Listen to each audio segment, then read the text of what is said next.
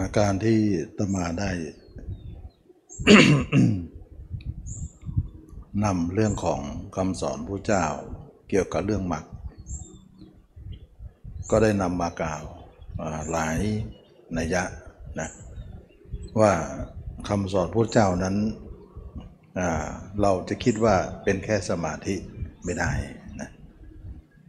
แล้วก็พูดถึงเรื่องสองสมาธิกับมรรค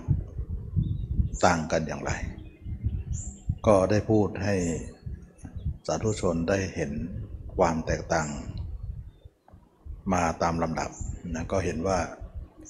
ตรงนี้เนี่ยเราก็ต้องศึกษาว่าคำสอนพระเจ้าทำอย่างไร เราจะถึงเข้าถึงแก่นแท้ของคำสอน เราจะต้องรีบตักตวงนะเพราะว่าเราเกิดมาเนี่ย ไม่ใช่จะเจอพระเจ้าง่ายๆนะเราเกิดครั้งนี้เนี่ยเรายังเจอคำสอนนะก็ถือว่าเจอท่านอยู่ แม้แต่พระเจ้าก็ยังไปตามกฎของโลกก็คือต้องดับขันปรินิพพาน แต่การสมัยของศาสนาท่านก็ยังเหลืออยู่นะเราก็เลยรีบตักตวงว่าถ้าเราเกิดในยุคไหนๆ ไม่มีการสมัยของพุทธศาสนา แล้วก็คงไม่รู้แน่นอนนะเพราะว่า ความรู้นี่ลึกลับ ยากต่อการที่จะเข้าใจ แล้วก็ไม่ใช่จะรู้เองได้ ต้องอยู่ในพุทธวิสัยเท่านั้นนะที่พระเจ้า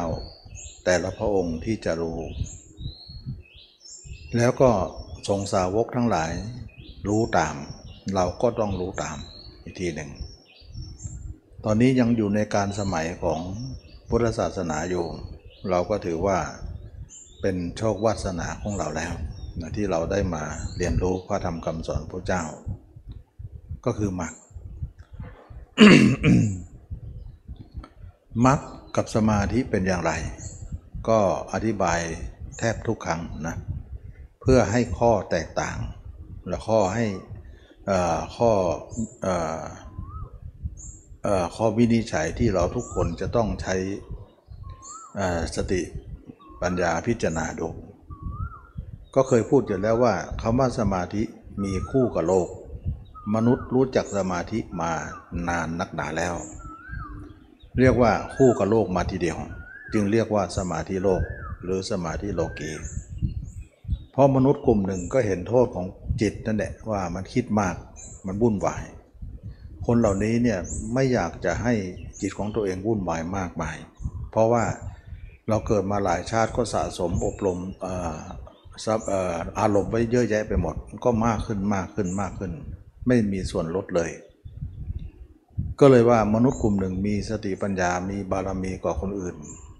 ที่ทั่วไปก็คือฤาษีต่างๆ นักพจน์นักบวชต่างๆ ก็หลีกเล้นเข้าป่าเข้าดงเพื่อจะ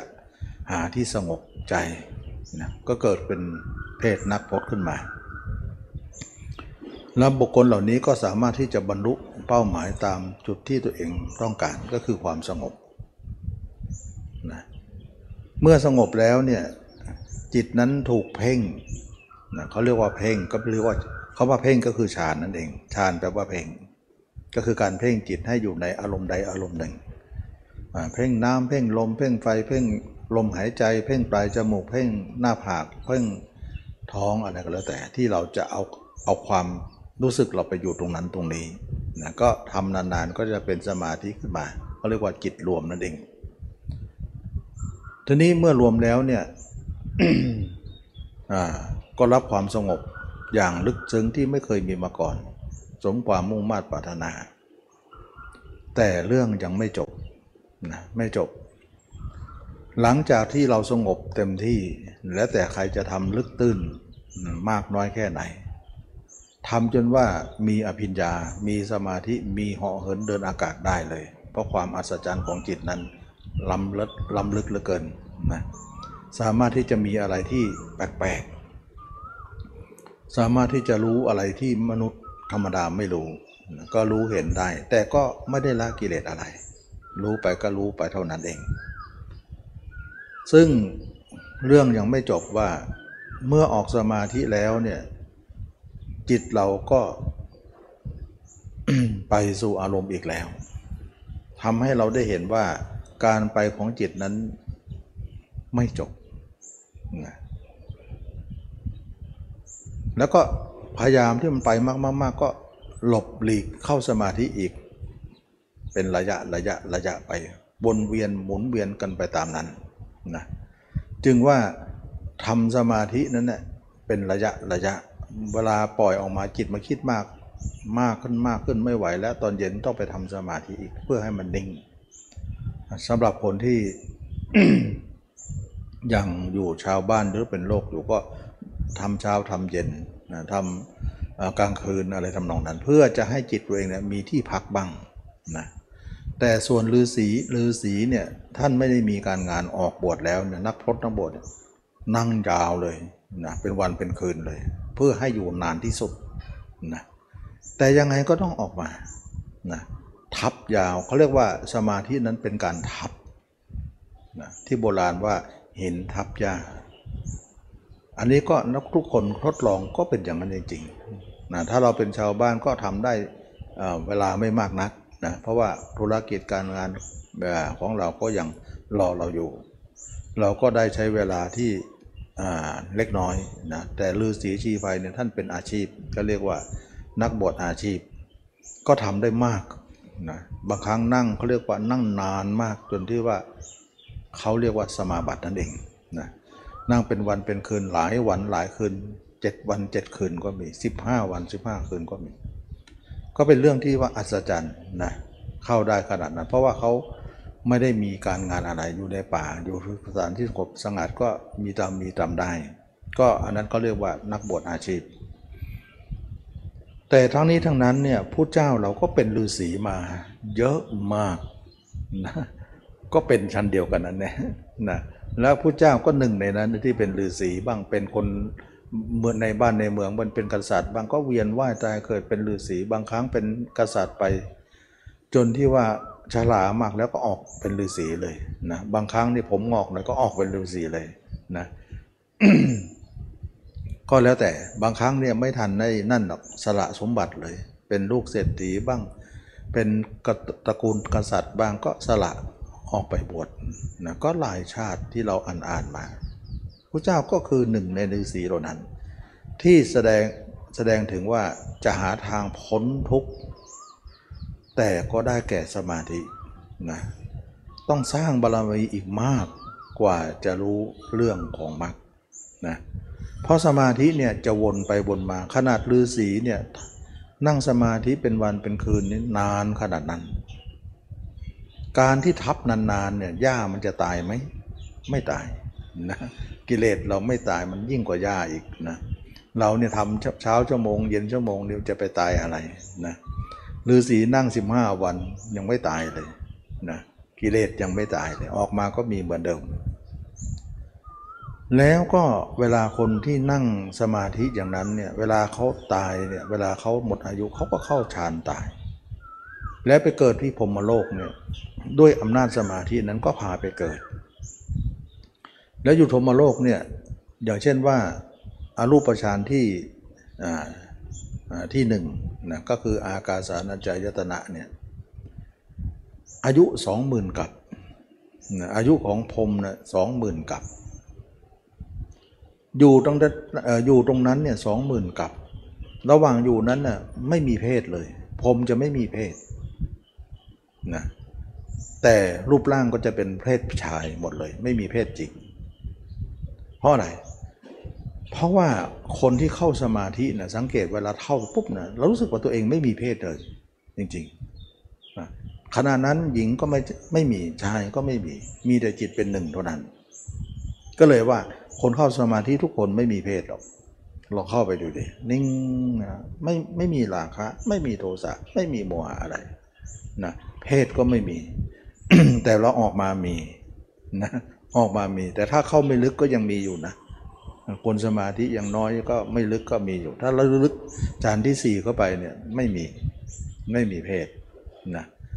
ฉะนั้นจึงว่าพรมจึงไปเกิดแล้วไม่มีเพศนะเป็นแต่เพศชายนะชายนั่นก็หมายถึงรูปลักษณ์เฉยๆนะรูปลักษณ์เฉยๆแต่เป็นรูปลักษณ์เพศชาย แต่ไม่มีความรู้สึกเป็นเพศ ความรู้สึกไม่เป็นเพศนั้นอยู่ถึง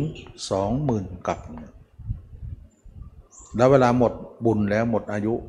ก็ลงมาเกิดเป็นมนุษย์ กิเลสก็ยังโผล่เหมือนเดิมอีกขนาดทับอยู่สองหมื่นกับนะ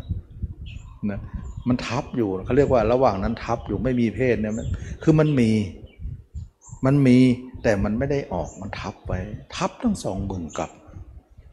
แทนที่จะฟอไปเลย ตายไปเลยนะถ้าหญ้าเนี่ยทับอย่างนั้นก็คงตายแน่นานเกินไป มันยิ่งก็หินทับหญ้าอีก อันนี้ขนาดพรมชั้นต่ำนะชั้นที่ว่าอากาสานัญจายตนะเนี่ยคืออรูปฌานที่ต่ำนอกนั้นเนี่ยเพิ่มเพิ่มเพิ่มไปอีก อย่างเช่นว่าชั้นต่อไปคือคือวิญญาณัญจายตนะเนี่ยต้องสี่หมื่นกับนะสองหมื่นกับสี่หมื่นกับหกหมื่นกับแปดหมื่นกับไปเรื่อยๆดูดิไม่ตายสักสักกับเลยนะจนถึงเนวสัญญาก็แปดหมื่นกับไม่เคยตาย แสดงว่ากิเลสเราไม่ฝ่อง่ายๆไม่ตายง่าย ๆหรอกมันเหนียวแน่นเหลือเกินนะทีนี้ว่าถามว่า กิเลสของเรานั้นจะตายได้อย่างไร จะหมดไปได้อย่างไร ถ้าใช้วิธีสมาธิทับแล้วมันยังไม่ฝ่อไม่ตาย แล้วมันจะตายได้อย่างไร หรือมันจะออกได้อย่างไร ออกด้วยมรรคนะออกด้วยมรรค ก็คือการอบรมอีกชนิดหนึ่ง ที่พุทธเจ้าทั้งหลายอาศัยแล้วนะก็คือมรรคเราตอนเราต้องสังเกตตอนที่พุทธเจ้าแสวงหาทางอยู่นะก็พุทธเจ้าก็ทำสมาธิแบบอาลาบททุกขดาบก็ทำแบบเดียวกันเนี่ยอารูปฌานที่ 8 เลยนะได้อย่างรวดเร็ว จะไม่เร็วได้ไง ท่านเป็นฤาษีมาหลายชาตินะท่นทำหน่อยเดียวท่านก็ได้หมดแหละเพราะว่าของเก่ามีเยอะนะ สร้างบารมีถึงขนาดนั้นเต็มแล้วเนี่ยไม่มีไม่ได้หรอกทำแป๊บเดียวเนี่ยเท่าอาจารย์เลย อาจารย์สอนถนัดถนัดไหนเออท่านก็ได้ขนาดนั้น ท่านก็บอกว่ามันเป็นแค่สงบ ท่านเราจะดูคำกล่าวของท่านขนาดนั้นนะเราถ้าเราไปศึกษาในพระพุทธประวัติจะได้บอกท่านจะบอกไว้เลยว่า ท่านมีความเห็นอย่างไรท่านได้ออกจากอาจารย์นั้นมาอาทุกขดาบทอาราธบทมา ท่านบอกว่า ธรรมนี้เป็นไปเพื่อความสงบ เป็นไปเพื่อความระงับ แต่ไม่เป็นไปเพื่อความเบื่อหน่ายคลายกำหนัดนะไม่เบื่อหน่ายไม่คลายกำหนัดกำหนัดก็ยังมีก็คือราคะนั่นเอง ออกมาเนี่ยไม่เบื่อไม่หน่ายอะไร แล้วก็ไม่คลายกำหนัดเลย ท่านจึงเหตุผลอันนี้เนี่ยจึงออกมา แล้วท่านก็ว่าเออท่านก็จะกล่าวอีกเรื่องหนึ่งว่า ทางนี้เป็นไปเพื่อความสงบระงับ เป็นไปเพื่อพรหมโลกนะทางของพรหมโลก ทางไปของพรหมโลกเท่านั้น แล้วพรหมโลกก็ต้องกลับมาเกิด แล้วก็ลงนรกได้อีกเหมือนเดิม ไม่ใช่ว่าไม่ลง ฉะนั้นพรหมโลกอย่าคิดว่าสูงแล้วจะสูง สูงแล้วจะต่ำทีหลัง ก็จะประโยชน์อะไรนะก็เหมือนบอกว่าเหมือนต้นไม้ต้นหนึ่งเนี่ย มนุษย์เราก็ขึ้นไปหน่อยหนึ่งนะขึ้นต้นไม้ต้นนั้นไป ไม่ถึงกลางเท่าไหร่นะถ้าเทวดาก็เลยมนุษย์ขึ้นไปอีกหน่อยหนึ่งนะแต่ยังไม่ถึงยอด แต่พระพรหมก็เหมือนอยู่ยอดนะสุดท้ายแล้วคนที่อยู่ยอดก็ดีอยู่กลางก็ดีอยู่ล่างหน่อยก็ดี อยู่โคนโคนนั้นก็ถึงพื้นดินก็คือนรกนะถ้าถ้าเราเปรียบเทียบอย่างนั้นนะ สุดท้ายก็ลงมาที่หมดเลยนรกหมดเลย พื้นดินนั่นนะเพราะว่ายอดไม้ไปต่อไม่ได้ไง ก็สุดท้ายก็ต้องลงมาที่เดิมคล้ายๆว่าคนทำทำสมาธินะสูงจริง แต่ก็ลงมาถ้าต่ำเท่ากันกับคนอื่นๆ แม้แต่นรกก็ต้องตก อันนี้ก็เปรียบเหมือนว่าเราขึ้นต้นไม้นั่นเองใครอยู่ตรงไหนนะมนุษย์เราก็อยู่เลยคนขึ้นไปหน่อยหนึ่งเทวดาก็เลยขึ้นไปหน่อยหนึ่ง แต่ไม่ถึงยอดผมก็ถึงยอดไป แต่สุดท้ายต้นเดียวกัน ลงมาก็มาเวียนว่ายแต่เกิดลงมาสู่นรกเหมือนกัน ฉะนั้นจะประโยชน์อะไรว่าสูงแล้วมาต่ำถ้าสูงแล้วสูงเลยก็ก็ดีสินะเราก็ถือว่าพระพรหมสูงก็สูงแล้วก็สูงเลยก็ดี แต่ทีนี้สูงแล้วมาต่ำเนี่ยมันจะเป็นอะไร นอกจากความไม่ไม่ประเสริฐอะไรอ่าเท่ากันทั้งหมดนั่นเอง นะเท่ากันทั้งหมดที่คนต่ำก็เท่ากับคนสูง คนสูงก็เท่ากับคนต่ำเหมือนเราอยู่ตึกสี่ชั้นนั่นแหละนะสี่ชั้นห้าชั้นนั่นหรือแปดชั้นนั่นคนอยู่ชั้นบนก็ลงมาข้างล่างอยู่ดีนะอยู่บนขนาดไหนก็อยู่ข้างล่างลงมาที่เดียวกันหมดฉะนั้นจะชั้นไหนก็ช่างเถอะภพภูมิสุดท้ายก็ลงมาต่ำหมดนะมาลงมานรกได้หมดเลย อันนี้ก็พูดถึงว่าสมาธิเนี่ยทางเป็นไปเพื่อพรมโลกด้วย แล้วก็เป็นไปเพื่อความไม่เบื่อหน่าย ไม่ขายกำหนัด แต่เป็นไปเพื่อความสงบระงับ อันนี้พระเจ้าก็ไม่ได้กล่าวว่าไม่สงบสงบระงับอยู่ แต่มันมีคำว่าแต่นะไม่เบื่อหน่าย ไม่คลายกำหนัด ไม่เป็นไปเพื่อความเบื่อหน่ายคลายกำหนัดทำไมนะทำไมคนเราต้องมีทำไมพระพุทธเจ้าต้องกล่าวว่า จะต้องให้เบื่อหน่ายด้วย ต้องขายกำหนัดด้วยนะแสดงว่า พระปัญญาของพระองค์นั้นมองแล้วว่า ถ้าการที่เราจะไม่เบื่อไม่หน่ายอะไรเนี่ยมันจะคลายสิ่งนั้นไม่ได้นะถ้าเราเบื่อเราหน่ายมันก็จะคลายได้นะแสดงว่าคำทั้งสองความหมายนี้จะเป็นทิศทางเดียวกันได้ ท่านจึงมองเห็นอยู่เหมือนกันว่าธรรมที่ถูกต้องเนี่ยมันจะต้องมีนัยยะออกมาลักษณะของการเบื่อหน่าย แล้วก็คลายกำหนัดนะ แล้วถึงจะหลุดพ้นได้ แสดงว่าทิศทางนี้เนี่ยอยู่ในหาไทยของท่านอยู่แล้วนะว่าทางถูกจะเป็นอย่างนี้ ทางผิดก็จะไม่เป็นอย่างนี้นะฉะนั้นทางของสมาธิของอารบทุกดาบทจึงว่าเป็นทางผิดตรงที่ว่าไม่เบื่อหน่ายไม่คลายกำหนัด แต่สงบนี่สงบอยู่ ไม่ใช่ว่าไม่สงบ ฉะนั้นเราไม่ปฏิเสธเลยว่าคนทำสมาธินั้นไม่สงบ สงบแต่สงบตอนเข้าเท่านั้น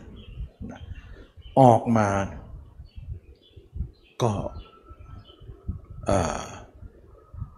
จิตก็ไปแล้ว ทีนี้ถามว่าใช้สมาธิทับมากมายก็ไม่ไม่ไม่ฝ่อไม่หายนะเพิ่งแปดกลับก็ยังไม่หายเลยนะ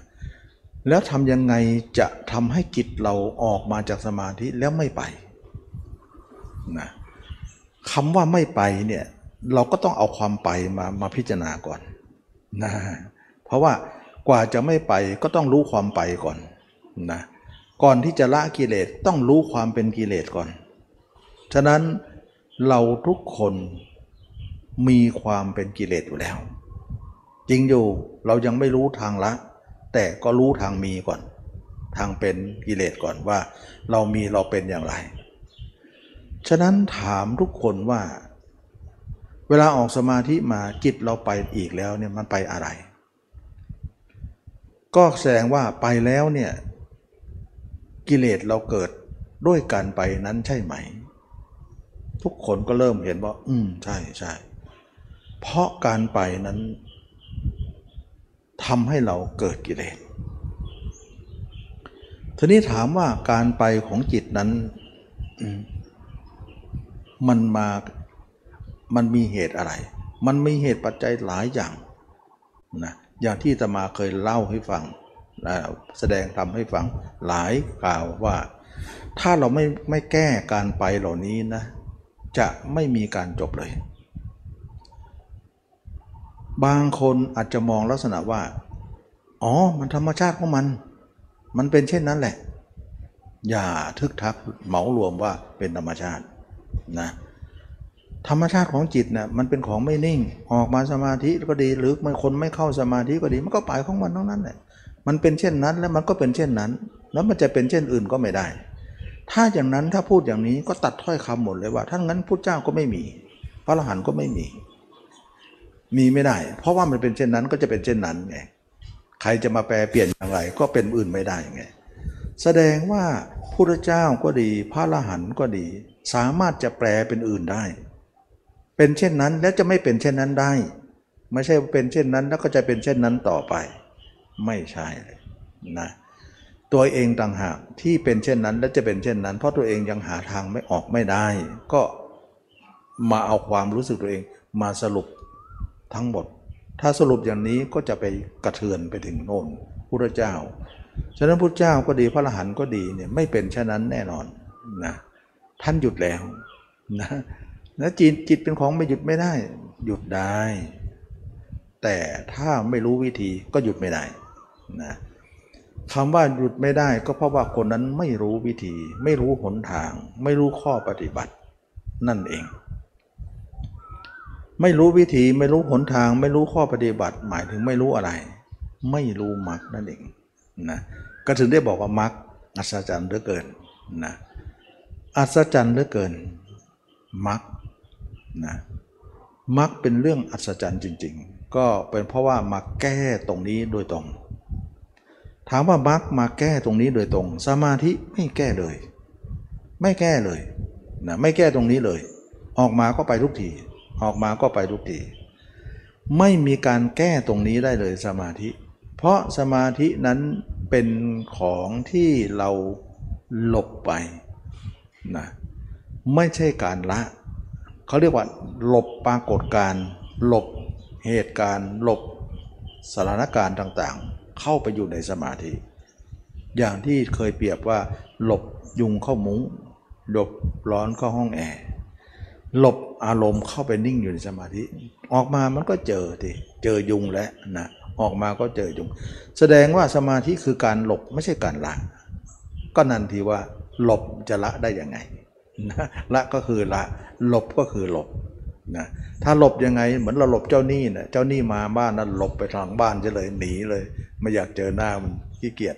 นะเพราะเราจะเบี้ยวหนี้เขาอย่างเงี้ยหลบวันหลังแอบมาบ้านมันก็ย่องมาอีกนะฉะนั้นเราหลบไม่ใช่การเคลียร์ปัญหานะทางที่ดีเราต้องเคลียร์เจ้าหนี้ไปเลยว่ามีอะไรก็จ่ายกันไปหรือคุยกันไปนะแต่นี่การหลบ สมาธิคือการหลบไม่ใช่การละแล้วก็หลบแล้วก็ทับไว้ ก็เลยไม่ออก ทีนี้เรามาวินิจฉัยว่าเราอยากจะละกิเลสเราอยากจะให้จิตหยุดเนี่ยเราก็ต้องรู้ความไม่หยุดของมันก่อน เราอยากจะละกิเลสก็รู้ความเป็นกิเลสของเราก่อนนะแล้วไม่หยุดเนี่ยไม่หยุดอย่างไร แล้วมีกิเลสมีอย่างไร ก็คือหมายถึงว่า จิตมันออกนอกเนี่ยมันมีพฤติกรรมอะไรก่อน ถึงได้ออกนอกไปนะเราต้องอาศัยคำสอนพุทธเจ้าเท่านั้นถึงจะรู้ ไม่มีใครรู้ได้ด้วยตัวเอง แม้แต่ตมามาพูดก็ไม่รู้ได้ตัวเอง รู้จากท่านจีแน่นะอีกทีหนึ่ง แล้วเราก็เอาคำเอ่อเอาความเข้าใจนั้นมาบอก ต่อๆกันนะฉะนั้นไม่มีใครรู้ได้นอกจากปัญญาพระปัญญาของพุทธเจ้าเท่านั้นที่จะรู้เรื่องนี้ว่าจะหยุดได้อย่างไรนะเมื่อท่านบอกเราถึงได้รู้ขึ้นมานะแล้วรู้ยังไงก็รู้จากท่านนั่นเอง ก็ตมาก็จะนำมาพูดว่า การออกของจิตนั้น เราอยากทุกคนอยากจะให้หยุด เพราะมันวุ่นวาย หมายถึงว่าเข้าสมาธิก็หยุดนิ่ง ออกมาก็นิ่งไม่ต้องไป อย่างเงี้ยเราต้องการตรงนั้นชีวิตเราก็พอใจแล้วแค่นั้น แล้วก็ตรงนั้นแหละคือนิพพาน นิพพานคือการไม่หมาไม่ไปนั่นเอง การหยุดแล้วนั่นเอง หยุดการท่องเที่ยวแล้ว ไม่มีวัตตะแล้วนั่นเองเพราะเที่ยวก็คือวัตตะไงแสดงว่าเราตั้งโจทย์ว่า เอาละจิตของเราเนี่ยทำยังไงให้มันหยุดทุกสถานการณ์ เข้าสมาธิก็หยุดออกมาก็หยุด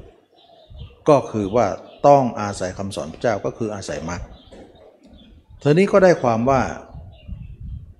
ท่านแจกแจงไว้ว่าการไปของจิตนั้นก็คือว่าที่ตมายกตัวอย่างว่า มันมีกิเลสเก่ากับกิเลสใหม่นะกิเลสเก่าก็คือว่าเราพกมาจากอดีตชาตินะ กิเลสเก่าก็คือเราพกมาแล้วในอดีตชาติ แสดงว่าเราเกิดมาปุ๊บเนี่ยแรก ๆ เด็ก ๆ เราก็ไม่รู้สึกอะไร โตมาก็เริ่มรู้สึกเรามีกิเลสขึ้นมา มันมาจากไหนนะกิเลสตรงนั้น แสดงว่ามันต้องติดมาตั้งแต่อดีตชาติแน่นอน อยู่ๆมันจะมาเกิดในใจได้ได้อย่างไร แล้วทุกคนเกิดมาก็เป็นอย่างเดียวกัน เริ่มแสดงอาการข้างในออกมา แล้วทุกคนก็เริ่มแสดงก็มีเหมือนกันหมดเลย ก็เลยเข้าใจกัน มองหน้าก็รู้ใจเหมือนกันเถอะก็ทำให้เราเนี่ยมีพฤติกรรมเช่นนั้นขึ้นมา นั่นคือกิเลสเก่าที่ติดมา ประจวบกับว่ากิเลสเก่าแล้วยังมีกิเลสใหม่ล่ออีกแน่มันก็เลยเหมือนว่า ฟืนเก่า เออ ฟืนไฟเก่า แต่ฟืนใหม่นะไฟกองนี้ลุกมานานแล้ว มันเป็นไฟเก่ามาหลายชาติแล้ว แต่พอเอิญชาตินี้เนี่ยมันก็ยังลุกอยู่ ยังได้ฟืนใหม่เข้าเป็นอาหารอีก แล้วมันก็ต้องลุกต่อไปใช่ไหมล่ะฉะนั้นฟืนใหม่นั้นคือกิเลสใหม่ แล้วไฟอาศัยฟืนเป็นอาหาร จิตเราก็อาศัยอารมณ์เป็นอาหารเหมือนกันนะอาหารของใจเนี่ยมีสามอาใจเนี่ยมีสามอาหารนะอ่า อาหารของกายเป็นหนึ่งอาหารนะรวมเป็นสี่นะกายของเราเนี่ยเขาเรียกว่ากาวกาวกวลิงกลาอาหารก็คือข้าวสุกขนมสดที่เราทานอยู่นี่คืออาหารของกายนะอาหารของใจก็คือ 1. พัฒสาหาร 2. มเนสมโนสัญเจตนาหาร 3. วิญญาณหารนะพัฒสาหารมาถึงจิตเราออกไปแล้วกระทบสัมผัส นั่นคือความสัมผัสนั่นแหละการกระทบนั่นแหละ ตากระทบรูปหูกระทบเสียงเป็นอาหารของมันก็คือผัสสาหาร แล้วก็กระทบปุ๊บก็ต้องปรุงแต่งปั๊บต่อไปเลยเรื่อยๆเป็นมโนสัญเจตนาหาร สัญเจตนาแปลว่าปรุงแต่งต่อไป ยืดเยื้อนะแล้วก็เวลาปรุงแต่งปุ๊บจะมีภาพและความรู้สึกเข้าไปในในอารมณ์นั้นเสมอนะ ภาพและอารมณ์เข้าไปรู้สึกในรับรู้ในอารมณ์นั้นเสมอเขาเรียกว่าวิญญาณ เช่นว่ามโนวิญญาณอย่างเงี้ยเราปรุงแต่งไปปุ๊บเห็นคนนั้นกันหน้า คนนั้นเป็นยังไงเห็นปรุงแต่งเรื่องนั้นก็ปรากฏภาพนั้นออกมา ปรากฏภาพนี้ออกมา เป็นมโนขึ้นมา มโนนั้นเขาเรียกว่ามโนวิญญาณเขาเรียกว่าวิญญาณหารนะแล้วก็มโนอย่างเดียวนี้ไม่ใช่ มีตาหูจมูกลิ้นกายเนี่ย เป็นอะเป็นวิญญาณอยู่แล้ว เอาไปฝากที่มโนอีกทีหนึ่งอันนั้นเขาเรียกว่าบริวารของมโนตาเห็นอะไรมาฝากที่มโนนะ หูจมูกลิ้นกาย เป็นบริวารของใจที่มีบริวารช่วยเอามาฝากหมดเลย เห็นอะไรรู้อะไรเก็บเอาไปที่ใจหมด ใจก็เลยเป็นมโนคลังของวิญญาณเลยนะก็คือมโนวิญญาณ ฉะนั้นเรานั่งก็ดีนอนก็ดียืนมีแต่มโนสารพัดเลยคิดไปสารพัด ทั้งอดีตด้วยอนาคตด้วยปัจจุบันด้วย แล้วเราไปรับรู้อะไรมาทั้งหมดเนี่ยในประชาติปัจจุบันนี้เขาเรียกว่ากิเลสใหม่ ไฟเก่าแต่ฟืนใหม่นะกายก็บริโภคอาหารไปกาวลิงกลาอาหาร ใจก็บริโภคอาหารของมันไป เรียกว่า มโนสัญเจตนาเออพัสอาหารมโนสัญเจตนาอาหารวิญญาณอาหารไป เป็นอาหารสี่ในวันวันหนึ่งของเราทุกคนวันพุ่งวันนี้ก็ทานข้าวอีกแล้วทานทานร่างกายเอาใจก็บริโภคอีกแล้ว อย่างเงี้ยเขาเรียกว่าอาหารที่มันหล่อเลี้ยงอยู่ มันก็เลยโตกันนะเติบโตใหญ่โตกันโอฬารบริบูรณ์อยู่ในใจเรา จึงเป็นความคึกขนองอยู่ในใจเรามากมาย อารมณ์เหล่านี้ยังไม่ถูกกำจัด ก็เลยเวลาออกสมาธิก็เลยถูกอารมณ์เหล่านี้ชักจูงไป กิเลสเก่าที่พามามามากับตัวเราในอดีตชาตินั้น ก็เหมือนคนหนึ่งดันข้างหลังเรา กิเลสใหม่ก็เหมือนว่าอาหารทั้งสามนี้นะพัสหาร มโนสัญเจตนาอาหารวิญญาณนั้นเหมือนคนจูงข้างหน้าเรา เหมือนกับเราเนี่ยเป็นวัวตัวหนึ่ง คนหนึ่งจูงด้านหน้า จูงจมูกไป อีกคนหนึ่งตีท้าย ตีอยู่ข้างหลัง วัวตัวนั้นก็เหมือนเรานั่นเอง มันอยากจะหยุดแต่ก็หยุดไม่ได้ เพราะคนจูงก็จูงอยู่นั่นแหละ คนตีก็ตีอยู่นั่นหลัง สาเหตุนี้เองทำบอกเออทำให้เราเออรู้สึกว่าจิตของเราหยุดไม่ได้ มันมีเหตุอยู่ว่า จิตมันเป็นของหยุดไม่ได้ เพราะมันมีสถานการณ์อย่างนี้อยู่ มักจะไปจัดการพวกนี้นะมักจึงเป็นตัวทำลายพวกนี้ เพราะเราก่อนที่จะเราจัดทำลายเขาต้องรู้การเกิดของเขาก่อนไง ตอนนี้เรามาอธิบายการเกิดก่อนนะก่อนจะรู้การดับต้องรู้การเกิดก่อน ฉะนั้นมักจึงความอัศจรรย์ว่า ไม่ใช่แต่มัวแต่นั่งสมาธิ ตะพึดอย่างเดียวนะอยู่ๆก็นั่งอึกอักทำสมาธิสู้สู้สู้ยังไงก็ไม่ไหวหรอกสู้จนกระดูกแทบแตกก็ไม่ไหวนะมันเป็นเรื่องปัญญานะมันเป็นเรื่องปัญญาที่เราต้องวินิจฉัย ไม่ใช่เป็นเพราะกำลังนะสมาธิเนี่ยใช้กำลังอย่างเดียว ไม่ใช้ปัญญานะแต่มักใช้ปัญญามากกว่ากำลังกำลังก็ใช้แต่ปัญญาก็ต้องเยอะ ปัญญาเหนือกำลังนั้นอีกทีหนึ่ง ปัญญาคืออะไรก็นี่ไง วินิจฉัยไง ฉะนั้นสิ่งเหล่านี้เรารู้เองไม่ได้ แต่รู้ตามผู้เจ้าอีกทีหนึ่งแต่ต่อมาก็จะมาแปลให้แปลงให้เข้าใจง่ายทีว่าจุงข้างหน้าดันข้างหลังนะก็ก็ทำให้ง่ายขึ้นในการฟังนะเราก็พยายามที่จะมองว่าคนฟังจะเข้าใจเราได้อย่างไร เราก็ต้องอุปมาขึ้นมาสมมุติขึ้นมา ให้เห็นภาพก่อน ฉะนั้น เราทุกคนเนี่ยพกกิเลสมาตั้งแต่อดีต เช่นว่ากิเลสกาม เพราะเราอยู่ในกามมาพบ แล้วเราพกมาแล้วเป็นทุนเดิม แล้วกามใหม่ที่เราหลอกล่อเราทุกวันนี้ที่เราทานพบอยู่ทุกวัน ก็มาหลอกล่อเราอีก ใจเดิมเราก็มีใจอยู่แล้ว และของที่มายั่วยวนก็มีอีก มันจะไปไปได้ยังไงนะดอกไม้ก็สวย มแมลงผู้มแมลงพึ่งเคยกินน้ำหวานมาหลายชาติ มาเจอก็ต้องไป เราก็เลยไป จิตเราก็เลยไปนะฉะนั้นจึงว่ากิเลสเก่าผักด้านหลัง กิเลสใหม่จุงข้างหน้า เราก็คือวัวตัวนั้นไป หรือเราคือมแมลงพึ่งตัวนั้นที่ไปบินไปกินน้ำหวานดอกไม้เห็นความสวยสด หรือว่าหอมด้วยกลิ่นด้วยสีด้วยแสงด้วย อะไรมันสวยงามไปหมด ก็เลยอดใจไม่ไหวที่จะต้องไป นะไปแล้วก็ได้ความอิ่มท้องกลับมา ก็วันหลังก็ต้องไปอีก เพราะน้ำหวานทำให้เราชอบใจนะก็เลยว่าเขาก็ให้น้ำหวานก็คือหลอกล่อนั่นเอง เพื่อให้ติดใจนั่นเอง ถ้าพึ่งนั้นไม่มีน้ำหวานให้มันจะไปหรือหรือไปครั้งเดียวก็ไม่ไปอีกแล้ว ไม่มีอะไรได้นะทีนี้ทั้งน้ำหวานทั้งสวยทั้งหอมทั้งวิจิต ตการตาด้วยสีสันต่างๆ ดูลองสังเกตดอกไม้พยายามจะสร้างสีตัวเองให้สวยที่สุดนะแล้วก็ไม่มีดอกไม้สีดำเลยนะสังเกตว่าสีอื่นมันเว้นสีดำตอนนั้นดอกไม้หรือจะเอาดำมาก็ดำมาเล็กน้อยน้อยจุดๆหน่อย เพื่อให้กลายเป็นประดับให้สวยงามไปอีกนะไม่เอามาทั้งหมดนะไม่เอามาทั้งหมดฉะนั้นธรรมชาติเขาเก่งมากนะหลอกล่อให้คนเราเนี่ยวิจิตสวยงาม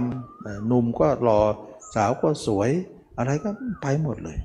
มันอะไรก็มีจิตตาการตาเพื่อจะหลอกล่อคือดอกไม้นั่นเองนะใจเราก็เลยไป ไปแล้วไปอีกมาหลายชาติก็เป็นเป็นนั้นว่าไป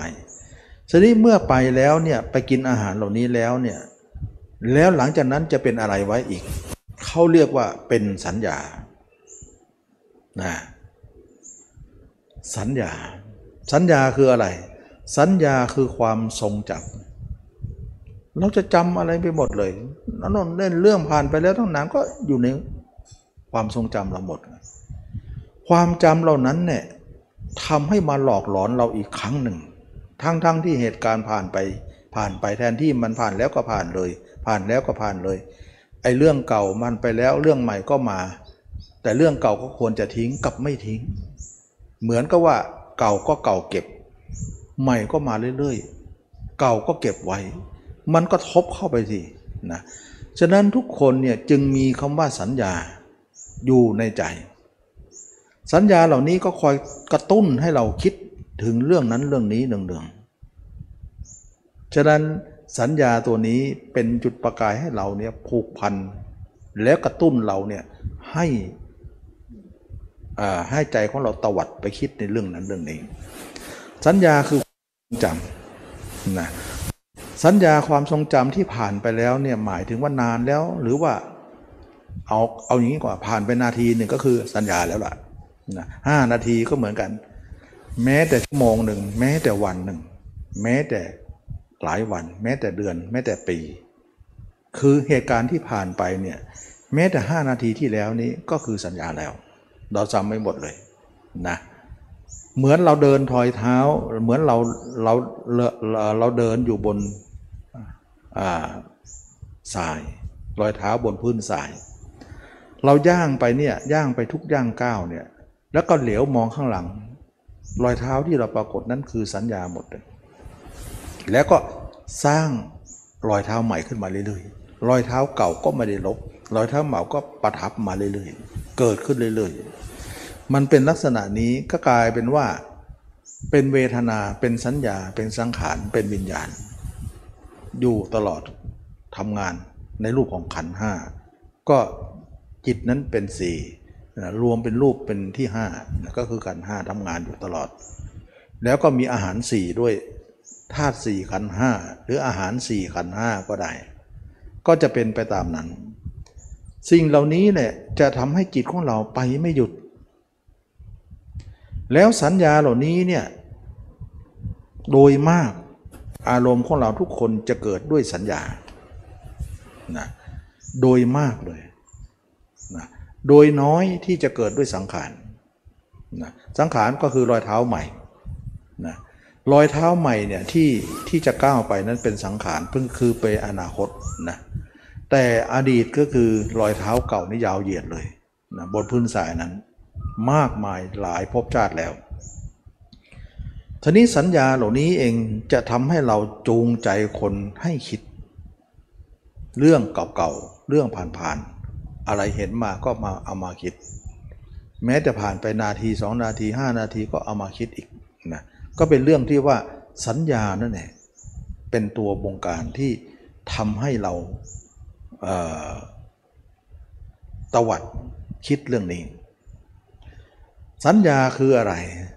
สัญญาคือความจำได้หมายรู้หรือความทรงจำเรา มันเกิดจากอะไรเรา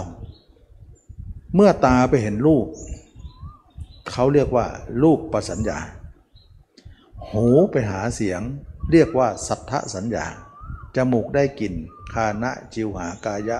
มโนนะก็ทำธรรมารมก็คือธรรมสัญญานั่นเอง สัญญาทั้ง 6 นั้นทั้ง 5 นั้นไปอยู่ที่ 6 ของมโนสัญญานะเขาเรียกว่าธรรมสัญญาก็คือ ใจคู่กับอารมณ์ ก็คือธรรมารมณ์นั่นเองธรรมารมณ์ก็คือธรรมสัญญานั่นเองฉะนั้นธรรมสัญญาเหล่านี้เนี่ยมาจากสัญญาทั้ง5เอาไปฝาก ตาเห็นรูปรูปประสัญญา หูได้ยินเสียงเรียกว่าสัทธสัญญาจมูกได้กลิ่นคานะสัญญานะลิ้นได้รสละสาสัญญานะกายถูกต้องสัมผัสโพธพสัญญา ใจคู่กับธรรมารมณ์ธรรมสัญญา สัญญาเหล่านี้ก็จะผูกพันเราแล้วสัญญาเหล่านี้เองกระตุ้นเตือนเราอยู่เนืองๆมันกระตุ้นหลายอย่างนะกเลดเก่าบ้างกเลดใหม่บ้างสัญญาบ้างมันผนวกกันหมดเลยทั้ง 4 อย่างก็คือ เวทนาสัญญาสังขารวิญญาณมันประจวบกันหมดเลยนะท่านจึงกล่าวว่า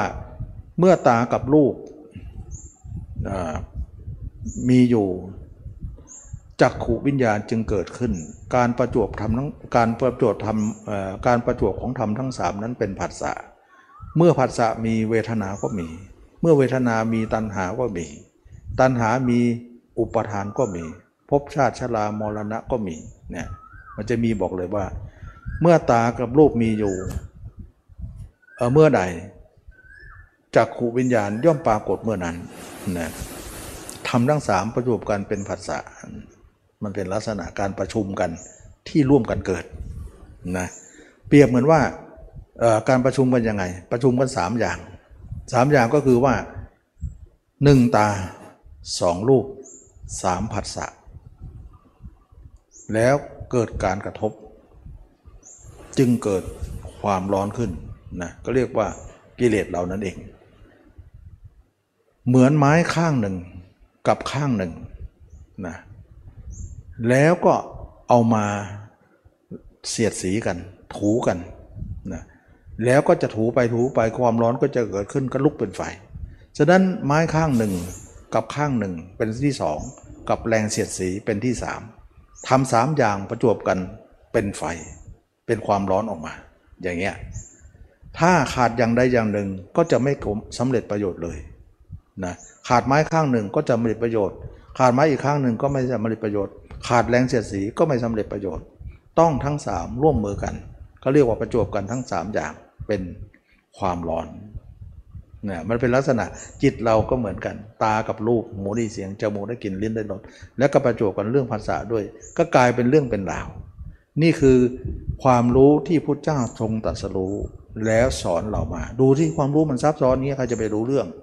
เราจะไปเข้าใจได้ยังไงแต่นี่ถูกถ่ายทอดมาอีกทีหนึ่ง นะว่ามันเป็นเช่นนั้น ฉะนั้นสัญญาเหล่านี้เนี่ยเราจะรบกวนเราตลอด แล้วเวลาจิตเราเนี่ยปรุงแต่งไป การปรุงแต่งครั้งแรกเนี่ยเขาเรียกว่านิมิตนะเช่นว่าหญิงปรุงแต่งถึงชายชายปรุงแต่งถึงหญิง อาศัยว่าเราเคยรู้จักคนนี้ หรือเคยเห็นคนนี้ เคยเห็นคนนั้น แล้วจำคนนั้นมานะอาศัยเคยเห็นนั่นแหละเขาเรียกว่าทำประจวบกันที่ว่าเคยผ่านเคยพบ ก็เลยจำคนนั้นไว้จำสิ่งนั้นไว้ เช่นว่าเราเห็นหญิงเห็นชาย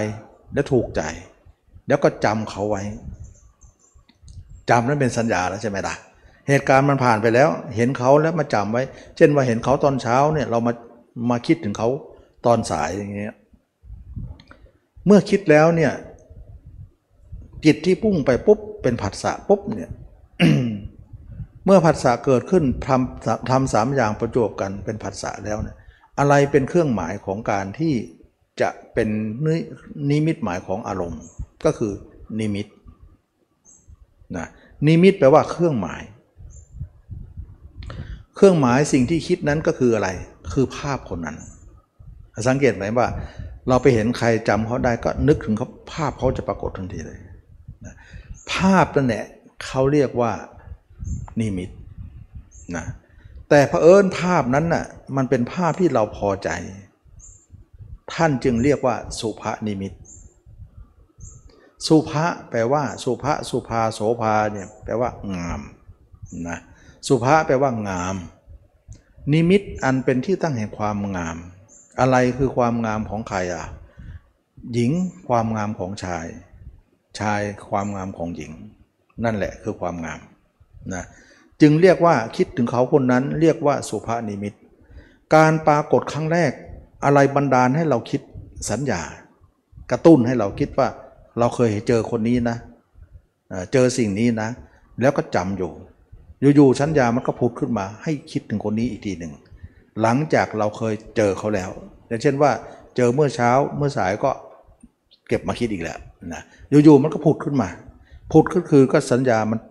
มันมันมันมันเตือนมันมันกระตุ้นขึ้นมา สัญญาตัวนี้จะป้อนน่ะมันป้อนออกมา ป้อนให้เรามีอารมณ์นะฉะนั้นสัญญาตัวนี้ก็คือป้อนออกมาให้เราเป็นอารมณ์อยู่ๆก็ภาพคนนี้ก็ปรากฏให้เรา เราสังเกตไหมว่าเราคิดถึงเขาครั้งแรกเนี่ย จิตเรายังไม่แปรปรวนอะไรนะ ยังเฉยๆอยู่ แต่อาศัยสัญญาเนี่ยป้อนอารมณ์นี้ขึ้นมา กระตุ้นอารมณ์นี้ขึ้นมา ขณะนั้นเนี่ยเราเรียกว่าขณะที่เขากระตุ้นขึ้นมาด้วยสัญญานั้น แล้วก็ภาพนั้นปรากฏเนี่ยเราเรียกว่าขณะนั้นว่านิมิต สุภานิมิต ปรากฏว่าขณะนั้นเนี่ยจิตใจของเรายังดีๆอยู่ ไม่มีอะไรแปรปรวนนะแต่ มีสัญญาดันเรื่องนี้ขึ้นมาคิด พุทขับเรื่องนี้ก็ออกมานะเราก็เลยคิดแล้วก็จำหน้าเขาได้ ต่อมานิมิตนั้นเราตั้งไว้ เราไม่สลัดภาพนั้นทิ้ง เราพยายามพอใจในภาพนั้น แล้วพยายามปรุงแต่งภาพนั้นให้ขยายความออกไป กว้างกว่านั้น การที่เราขยายเรื่องนั้นให้มันเป็นเรื่องเป็นราวขยายยืดยาวออกมาเนี่ย เขาเรียกว่าอนุพยัญชนะ แปลว่ารายละเอียดของนิมิตนั้นอีกทีหนึ่งว่าเขาอย่างนั้นเขาอย่างนี้เขาพอใจนะเขาสวยนะเขาหล่อนะเขาเขามันมันรู้สึก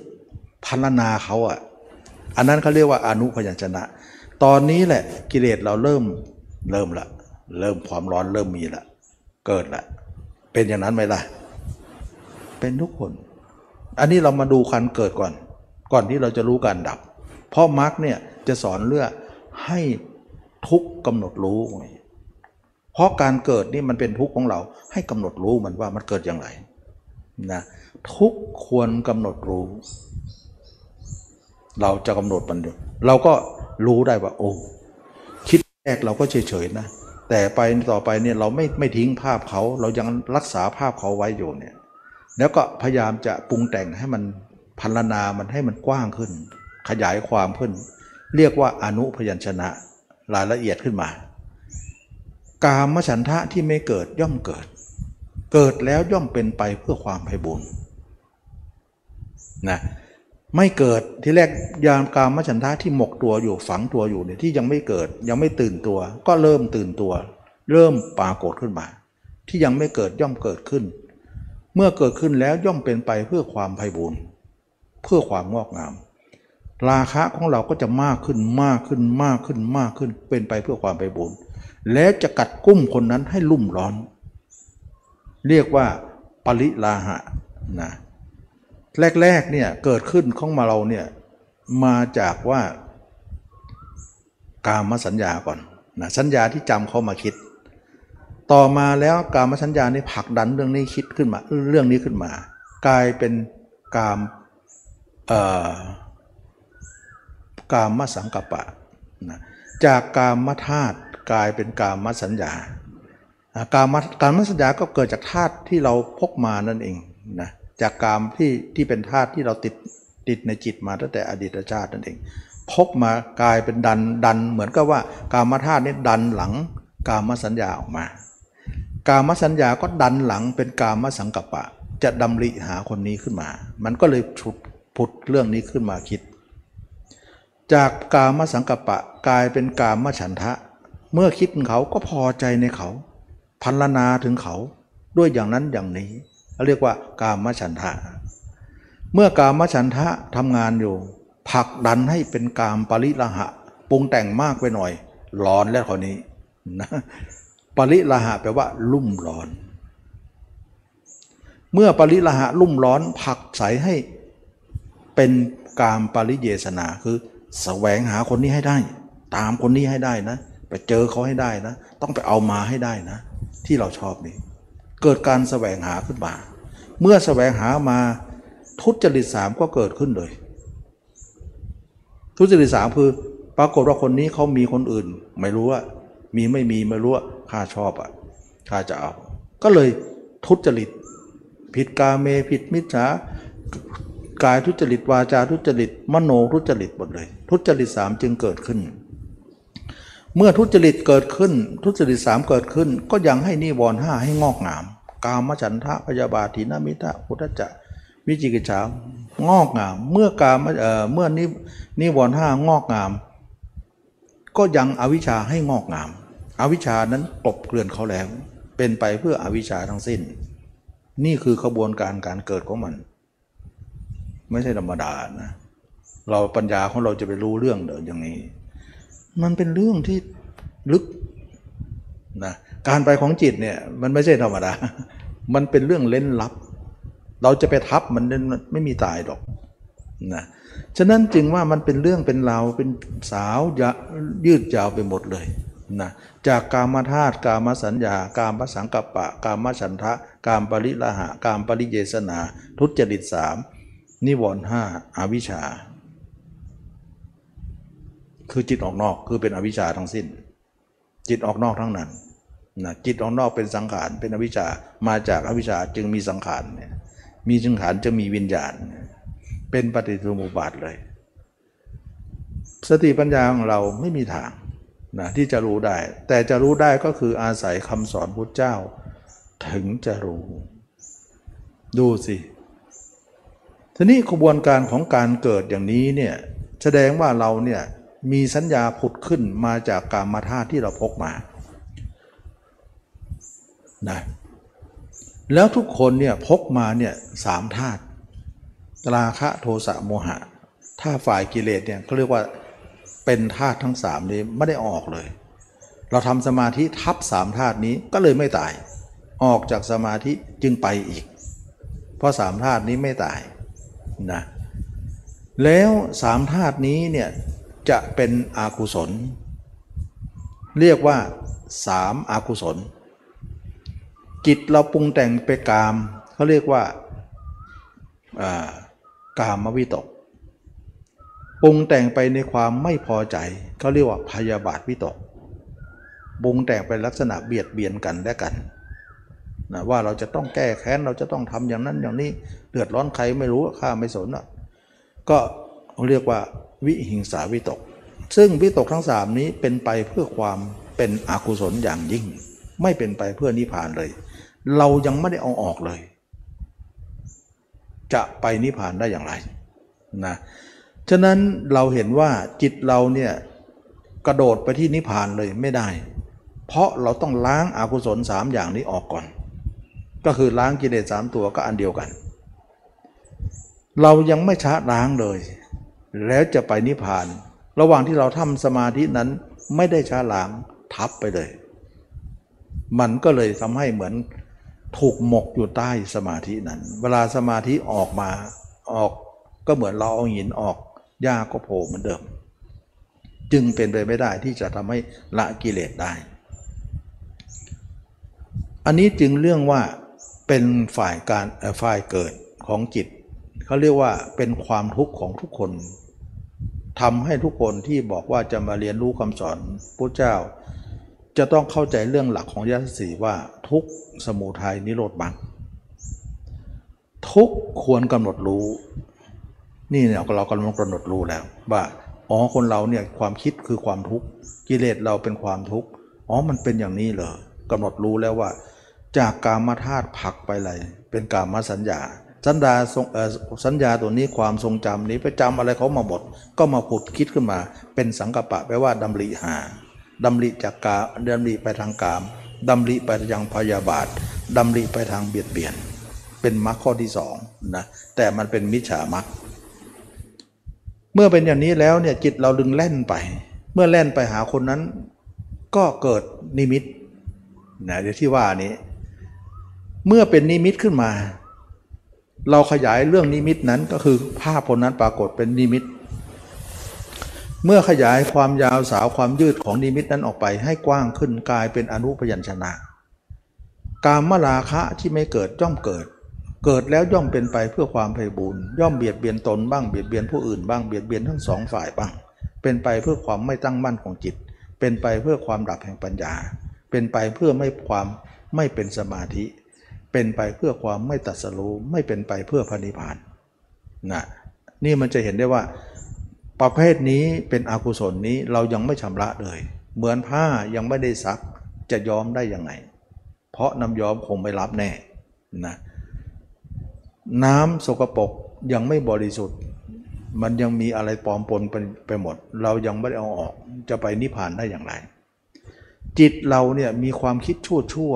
ความคิดต่ำๆเยอะแยะไปหมดเลย วันๆเจิมเพียบเลยลกเหมือน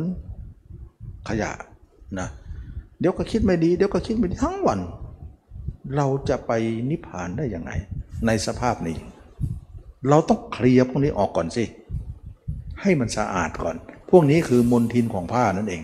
เรายังไม่ได้ขยี้ไปซักไปล้างเลย จะไปยอมได้ยังไงฉะนั้นเราทำสมาธิก็ไปทับไอ้พวกนี้อีก ก็เหมือนผ้าไม่ได้ซักทับซะเลยนะมันก็ออกได้ที่ไหน เพราะความทับอันนั้นนะมันไม่ใช่ขะการซักล้างนะที่พุทธองค์ทรงกล่าวว่าตะบะไม่ใช่น้ำแต่เป็นเครื่องชำระล้างนะคือก็คือว่าข้อปฏิบัตินี่เอง ไม่ใช่น้ำแต่เป็นเครื่องชำระล้างมลทินเหล่านี้ได้ฉะนั้นอริยมรรคจึงเป็นของที่เลิศเลอที่เราจะต้องชำระล้าง ตรงก่อน เราจะกระโดดที่เป็นสมาธิเลย ออกมาก็เลอะอยู่ดีนะเราจะพยายามทำสมาธิเท่าไหร่ สังเกตไหมว่าคนที่ทำสมาธิออกมา ความคิดต่ำๆไม่เคยหนีเลย ดีไม่ดีมากกว่าเดิม ความคิดชั่วๆความคิดต่ำๆแม้แต่เราก็ยังรังเกียจจิตของเราเลย รังเกียจความคิดของเราเลย ไม่อยากจะเอาความคิดของตัวเองพูดให้คนอื่นฟัง แม้แต่คนสนิท เพราะมันอายเขา คิดอะไรก็สับปะรดไปหมดเยอะแยะสิ่งเหล่านั้นคือส่งกระปกสิ่งสกรปรกของผ้าที่เราจะต้องซักล้างนะตะบะไม่ใช่น้ำแต่เป็นเครื่องชำระล้างมลทินเหล่านั้น เราก็อาศัยยามักเนี่ยมาล้างก่อนมาซักก่อนขืนทำสมาธิก็ทำไปสิออกมาพวกนี้ก็มีเหมือนเดิม มันถึงไปไม่ได้สมาธินะมาทับมันไม่ได้ซักล้างเลยนะเราไม่สงสัยหรอกทำสมาธิออกมาเนี่ยความคิดเก่าๆความคิดชั่วๆความคิดไม่ดีก็ไม่เห็นมันหมดเลยมีมากด้วยซ้ำด้วยสมาธิที่ทำก็ไม่เห็นผลจะมาทำร้ายอะไรนะที่เขาบอกว่าเวลาออกสมาธิมานะ แล้วจิตมันไปเนี่ยคิดดีก็ให้รู้ว่าดี คิดไม่ดีก็ให้รู้ว่าดีแค่รู้นั่นเหรอ ทำอะไรมันไม่ได้เลยเหรอไม่ได้ แล้วจะรู้ประโยชน์อะไรนะรู้แล้วทำลายได้ก็ดีสิแต่ถ้ารู้แล้วไม่ทำลาย มันจะประโยชน์อะไรกับคนรู้นั้น อยากจะรู้นะนะแต่เขาก็ทำได้แค่นั้นนะอันนี้ก็เรียกว่าสุดปัญญาแล้วนะที่จะรู้อะไรยิ่งกว่านั้น เพราะอะไรเพราะไม่อาศัยมรรคเพราะมรรคพุทธเจ้าชี้แจงไว้อย่างละเอียดหมดเลย ว่าระบบกลไกของการไปของจิตมันมีระบบระเบียบอยู่ แต่ตัวเองแทงไม่ได้ ปัญญาแทงไม่ได้ ไม่เข้าใจนะไม่เข้าใจไม่เข้าถึงไม่แทงปัญญาไม่ไม่ทะลวงความรู้ ก็เลยทำให้ไม่ทราบที่จะทำยังไงนะแล้วก็ไปถามคนที่คนที่สอนหรือคนที่นั่นก็บอกว่าเนี่ยจิตมันทำสมาธินิ่งแล้วออกมาแล้วจิตมันเป็นอย่างนี้จะทำไงก็ตามมาดูมันไป ก็เป็นที่มาของตามดูตามรู้ตามมันไป ถ้าตามแล้วมันจบก็ดีสิตามไม่จบแล้วจะได้อะไร ก็ต้องคิดอีกละนะแล้วตามแล้วเนี่ยไอความคิดชั่วๆมันหมดไปก็ดีสิแต่มันไม่หมดแล้วทำไง แต่ยังไงก็ไม่มีทางหมด ไม่มีทางหมด มีแต่เพิ่มนะเอาละทุกคนอยากจะรู้ว่าจะหมดได้อย่างไร แล้วมันมีหมดได้ไหม ก็จะบอกให้แต่มาไม่ได้รู้เองนะ ก็รู้ตามความสอนนั่นแหละ ระพระพุทธเจ้าสอนได้หมด แต่ใครจะจะเข้าใจเท่านั้นเอง จะจะหยิบได้เท่านั้นเองนะเพราะว่าความแหลมลึกแต่ละปัญญาแต่ละคนก็ต่างกันไป ที่จะเข้าใจคำสอนพระเจ้า ฉะนั้นพระเจ้าท่านกล่าวเรื่องของการว่าจงละบาปจงบำเพ็ญกุศลให้ถึงพร้อม จงชำระจิตให้ขาบรอบ นี่เป็นคำสั่งสอนของพระเจ้าทั้งหลายในทิศทางนี้ ในโอวาทปาติโมกก่อนอื่นเนี่ยเราต้องชำระล้างบาปของเราออกก่อน แล้วก็สร้างกุศลขึ้นมาก่อน ละบาปทั้งปวง แล้วก็สร้างกุศลให้ถึงพร้อมก่อนอ้าวก่อนอื่นไม่ทำสมาธิก่อนหรือเคยทำมาแล้วทำมาแล้วออกมาก็ไม่เห็นล้างเลย ก็เลยไม่ทำก็ ทำมาแล้วทุกคนทำมาแล้วก็ไม่เห็นมันหมดนะสังเกตไหมว่า เราทำสมาธิเนี่ยมาก่อนหน้าใครทุกคน ทุกคนก็ฝึกแม้แต่ตมาเองก็เคยฝึกสมาธิมาก่อนทั้งนั้น สมาธิเป็นของทุกคนต้องฝึกก่อน แต่ฝึกแล้วไม่รอดนะอกุศลไม่ออกฉะนั้นเราจึงเก็บสมาธิไว้ยังไม่ต้องเอามา เพราะเอามาก็ แก้ไขไม่ได้อยู่ดีนะเพราะสมาธิกลายเป็นนั่งทับผ้าผืนนั้นซะอีก มันก็เป็นผ้าเก่าสกปรกอยู่ดี ทับแล้วลุกขึ้นมาก็ยังดำเกอะกลางอยู่อยู่ดี มันไม่ได้ซักล้างมันนั่งนั่งทับนี่นะเราก็เลยว่าถ้าอย่างนั้นก็อย่านั่งเลย อย่าทับเลย เอามาซักซะนะการซักนั่นเนี่ยการขยี้นั่นเนี่ยมันถึงจะเอามลทินนั้นออก ทีนี้ว่าเราทุกคนเห็นว่าขั้นตอนของสมาธินั้นเอามาทำแรกไม่ได้ และเราเองก็เคยทำมาแรกมาแล้ว ก็ไม่มีผลนะก็ได้ความตอบว่า สมาธิเนี่ยทำก่อนก็ทำมาแล้ว แต่ก็ไม่ได้ผลเงินทั้งนั้นเก็บสมาธิไว้ก่อน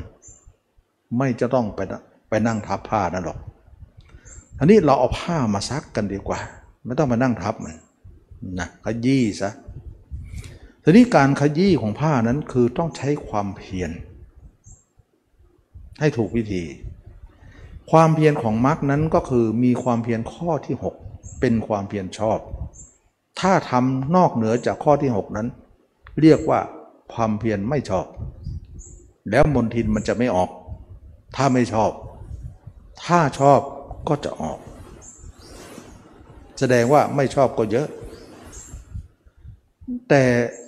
หลายคนก็มองว่า เออทำเถอะความเพียรอะไรก็ได้ทำไปเถอะ อย่าคิดว่าทำไปเถอะแล้วมันจะดีหมด มันไม่ใช่ไม่ดี มันไม่ใช่ว่าจะดี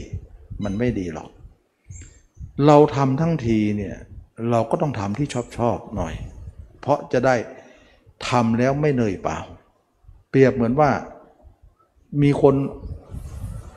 บอกว่าขุมทรัพย์ฝังอยู่ในดินนี่แหละ แต่ตรงไหนไม่รู้ขุดไปเถอะ เดี๋ยวก็จะเจอเอง ขุดไปขุดไปเยอะแยะไปหมดก็ไม่เจอ แล้วมันจะเหนื่อยเปล่าไหม สู้เรารู้ตำแหน่งเลย แล้วขุดมันเหนื่อยครั้งเดียว แล้วมันได้เลย มันแม่นกว่า อย่างเนี้ยคนหลายคนบอกว่าความเพียรอย่างโน้นความเพียรอย่างนี้เพียรไปเถอะเพียรอะไรก็เพียรไปเพียรไปเรื่อยใครเราก็เพียรไปหมด มันเหมือนขุดไปเรื่อยแล้วมันจะเหนื่อยเปล่า ก็เพียรมาแล้ว นั่งแทบกระดูกแตกก็นั่งมาแล้วนะ นั่งจนที่ชาไปครึ่งตัวก็นั่งมาแล้ว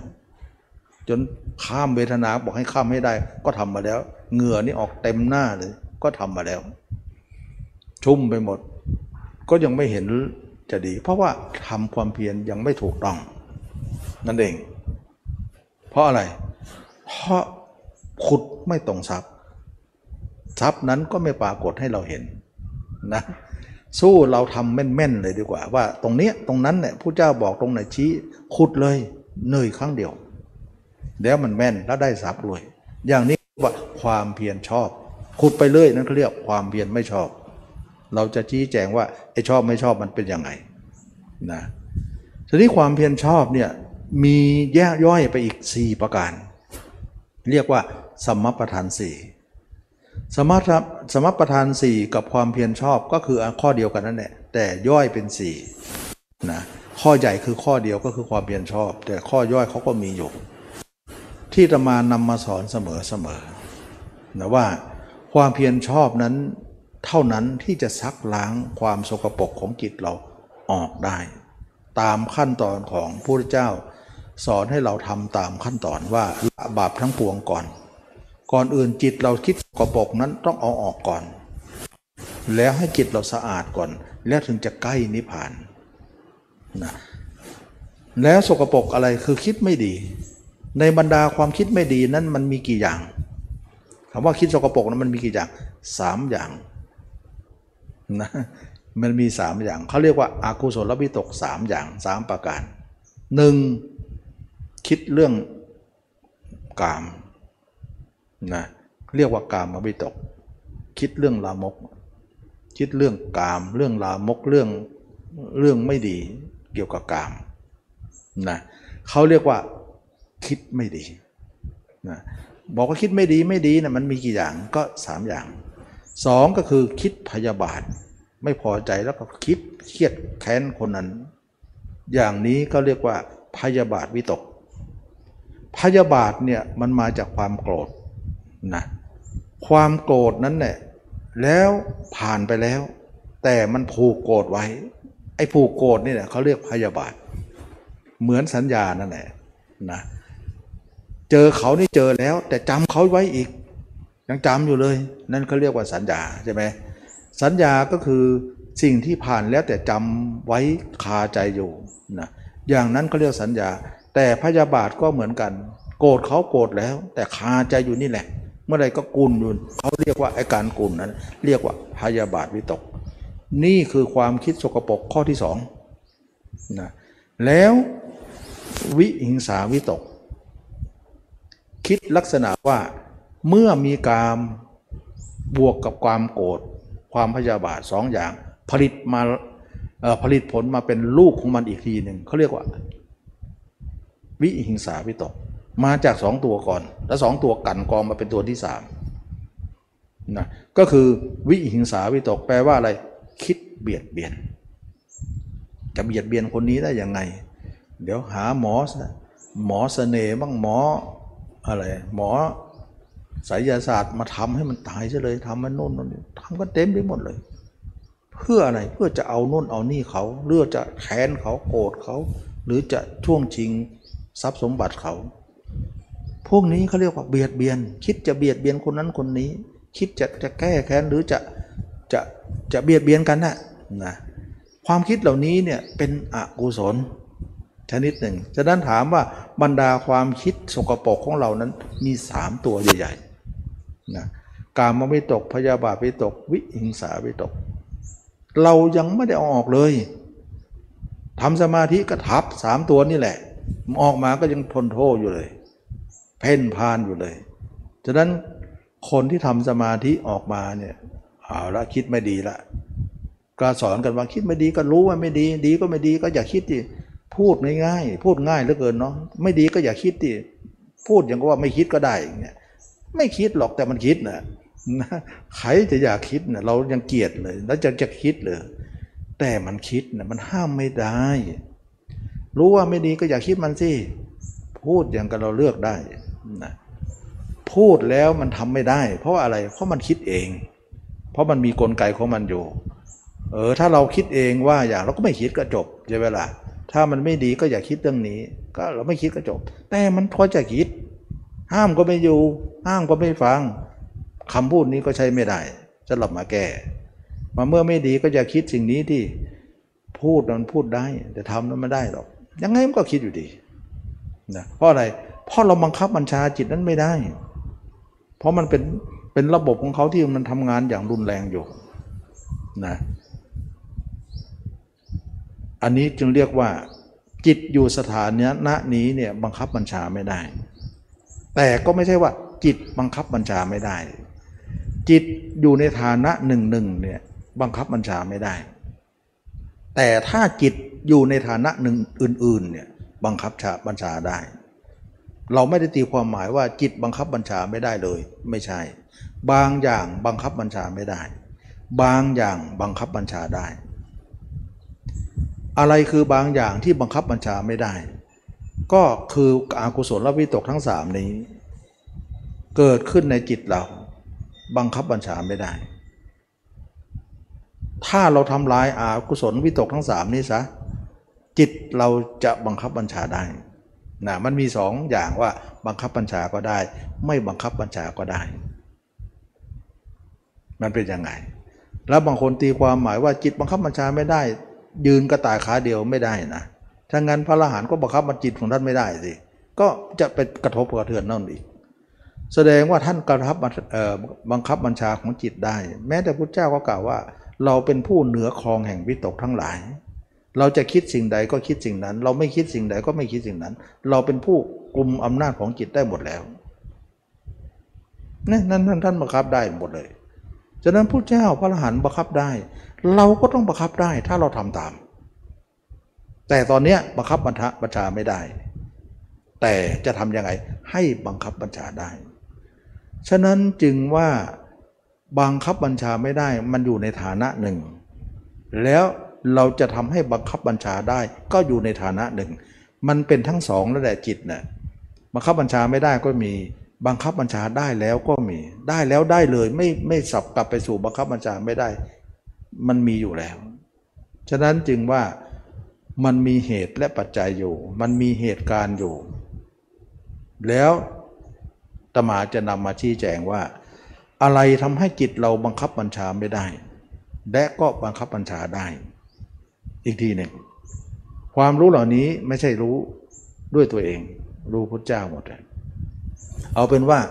ใครจะเข้าใจพุทธเจ้าได้มากที่สุด คนนั้นก็ก็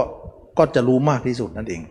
เพราะไม่ได้รู้ตรู้รู้เองหรอกรู้ตามนั่นแหละ แต่จะตีความหมายได้ละเอียดแค่ไหน มันอยู่ที่คนที่ประพฤติปฏิบัตินะคนประพฤติประพฤติปฏิบัติเนี่ยเข้าใจมากน้อยแค่ไหนคือรายละเอียดของเขา นะที่คนนั้นจะเก่งมาก แสดงว่าเจนจบเหมือนกัน ในการที่จะรู้เรื่องพวกนี้นะก็คือต้องเจนในสนามรบมาแล้วนั่นเอง ก็คือคนที่ประพฤติปฏิบัตินั่นเองที่จะรู้เรื่องพวกนี้ทำไมจิตเราเนี่ยคุมไม่ได้ แล้วเราได้ยินได้ฟังว่าพระอรหันต์พุทธเจ้าคุมได้ เราจะทำอย่างไรว่าคุมไม่ได้จะให้คุมได้อย่างไรนะก็พูดไปตามเป็นลำดับลำดับไป ที่ผ่านไปก็พูดเรื่องของนิมิตใช่ไหมล่ะถ้าเราปรุงแต่งเรื่องของนิมิตเนี่ยก็เป็นอนุพยัญชนะก็เป็นความกำเริบเลย จิตเราที่คุมไม่ได้และคุมได้นะแล้วอกุศลทั้งธรรมทั้งหลายเนี่ย จะออกไปได้อย่างไร มันคล้องจองกัน แล้วก็เขาเรียกว่ามันเป็นขบวนการเนื่องกัน เนื่องกัน เกี่ยวข้องกันนะที่บอกว่าอากุศลวิตกสามอย่างที่มีอยู่นั้นจะเอาออกได้อย่างไร กับลักษณะว่าจิตเราคุมได้และคุมไม่ได้ทำอย่างไร ก็มันเป็นความคล้องจองกันอยู่ในเรื่องเดียวกัน ก็จะพูดไป ด้วยกันนั่นแหละนะสาเหตุของการจิตของเราที่คุมไม่ได้เนี่ยเพราะอะไร เพราะจิตเราไปไว้กับเขา จิตเราแต่ภาพเขา ถ้าเราทำอย่างนี้คุมไม่ได้เลย รู้เถิดว่า จิตเราแต่ภาพเขา คุมไม่ได้ คือคือคำสอนเนี่ยจะไม่สอนแบบนี้ ลึกกว่านี้ แต่ถ้าจะมามาทั้งรุ่นโยมไม่เข้าใจหรอกนะแต่จะเอาภาษาชาวบ้านที่เข้าใจง่ายมาพูดเอาแต่ความหมายเดียวกันนะก็คือว่าจิตเรามีภาพเขา แต่เมื่อกี้ที่จะมาล่วงหน้าก่อนหน้าจะพูดว่า เมื่อจิตเราวิ่งไปทางตาตากับรูป เมื่อตามีอยู่กับรูปมีอยู่วิญญาณของตาจึงเกิดขึ้นทำทั้งสามประจบกันเป็นปัสสะเมื่อภาษามีเวทนาก็มี อันนั้นเป็นสำนวนที่พูดค้างไว้พูดไปพูดผ่านไปแล้วนะก็อันเดียวกันที่บอกว่า จิตเราภาพเขานั่นเอง เวลานึกถึงเขาเป็นอะไร เป็นนิมิตไงจิตเราเวลาคิดถึงใครเนี่ยออกไปแล้วเนี่ยกระทบสัมผัสปุ๊บเนี่ยเป็นนิมิต นิมิตก็คือภาพเขา แล้วอนุพยัญชนะก็หมายถึงว่า เราเห็นหน้าเขาแล้วก็ปรุงแต่งเขาแล้วก็ชอบใจเขา เขาเรียกว่า ยืดยาว ยืดยาวขยายความให้เป็นเรื่องเป็นราวขึ้นมาว่าเขาอย่างน้นอย่างนี้ อันนั้นเขาเรียกว่าอนุพยัญชนะ ก็เป็นคำพูดเดียวกันก็ว่า จิตเราภาพเขานั่นเองนะจิตเราแต่ทุกวันนี้มีภาพเขาเยอะแยะไปหมดเลยในใจเรา หลายคนเหลือเกินอยู่ในจิตเราก็หลายเรื่องสิ นี่เองเป็นเมื่อคนนั้นตกอยู่ในสถานะนี้นี้ไม่สามารถจะคุมจิตได้เลย เพราะอะไร เพราะไม่มีอำนาจ แล้วอำนาจไปอยู่กับใครอำนาจไปอยู่กับภาพนั้นแหละ ภาพนั้นมีอำนาจอำนาจตกอยู่ภาพนั้น ไม่ใช่ตกที่เรา ทั้งๆทที่ว่าจิตเราเอง จิตเราเองแท้ๆแต่เมื่อตกอยู่ในภาพเขา ภาพเขาคนนั้นมีอำนาจ เช่นว่า หญิงคิดถึงชาย ชายคนนั้นเนี่ยมีอำนาจ ขยี้จิตผู้หญิงคนนั้นอยู่ตลอดเวลาผู้ผู้หญิงคนนั้นจึงร้อนเล่าอยู่ หรือหญิงก็ดีอยู่ในใจของชายนั้น หญิงคนนั้นต้องทำชายให้เน้นลุ่มหลอน เราเห็นไหมว่าภาพนั้น เป็นผู้ทรงอิทธิพล มีอำนาจมากอำนาจทั้งสิ้นทั้งหมดของเราอยู่กับคนนั้นหมดเลย เห็นไหมว่าวัวที่ถูกจูงไปอำนาจของวัวนั้นไปอยู่กับคนจูงนั้นหมดเลยก็คนตีอยู่ท้ายนั้นวัวตัวนั้นจึงไร้อำนาจ ถ้าอย่างนี้คุมไม่ได้ จูงเข้าลงฆ่าก็ต้องถูกฆ่า จูงไปนรกก็ต้องตกนรก อย่างนี้สถานะจิตนี้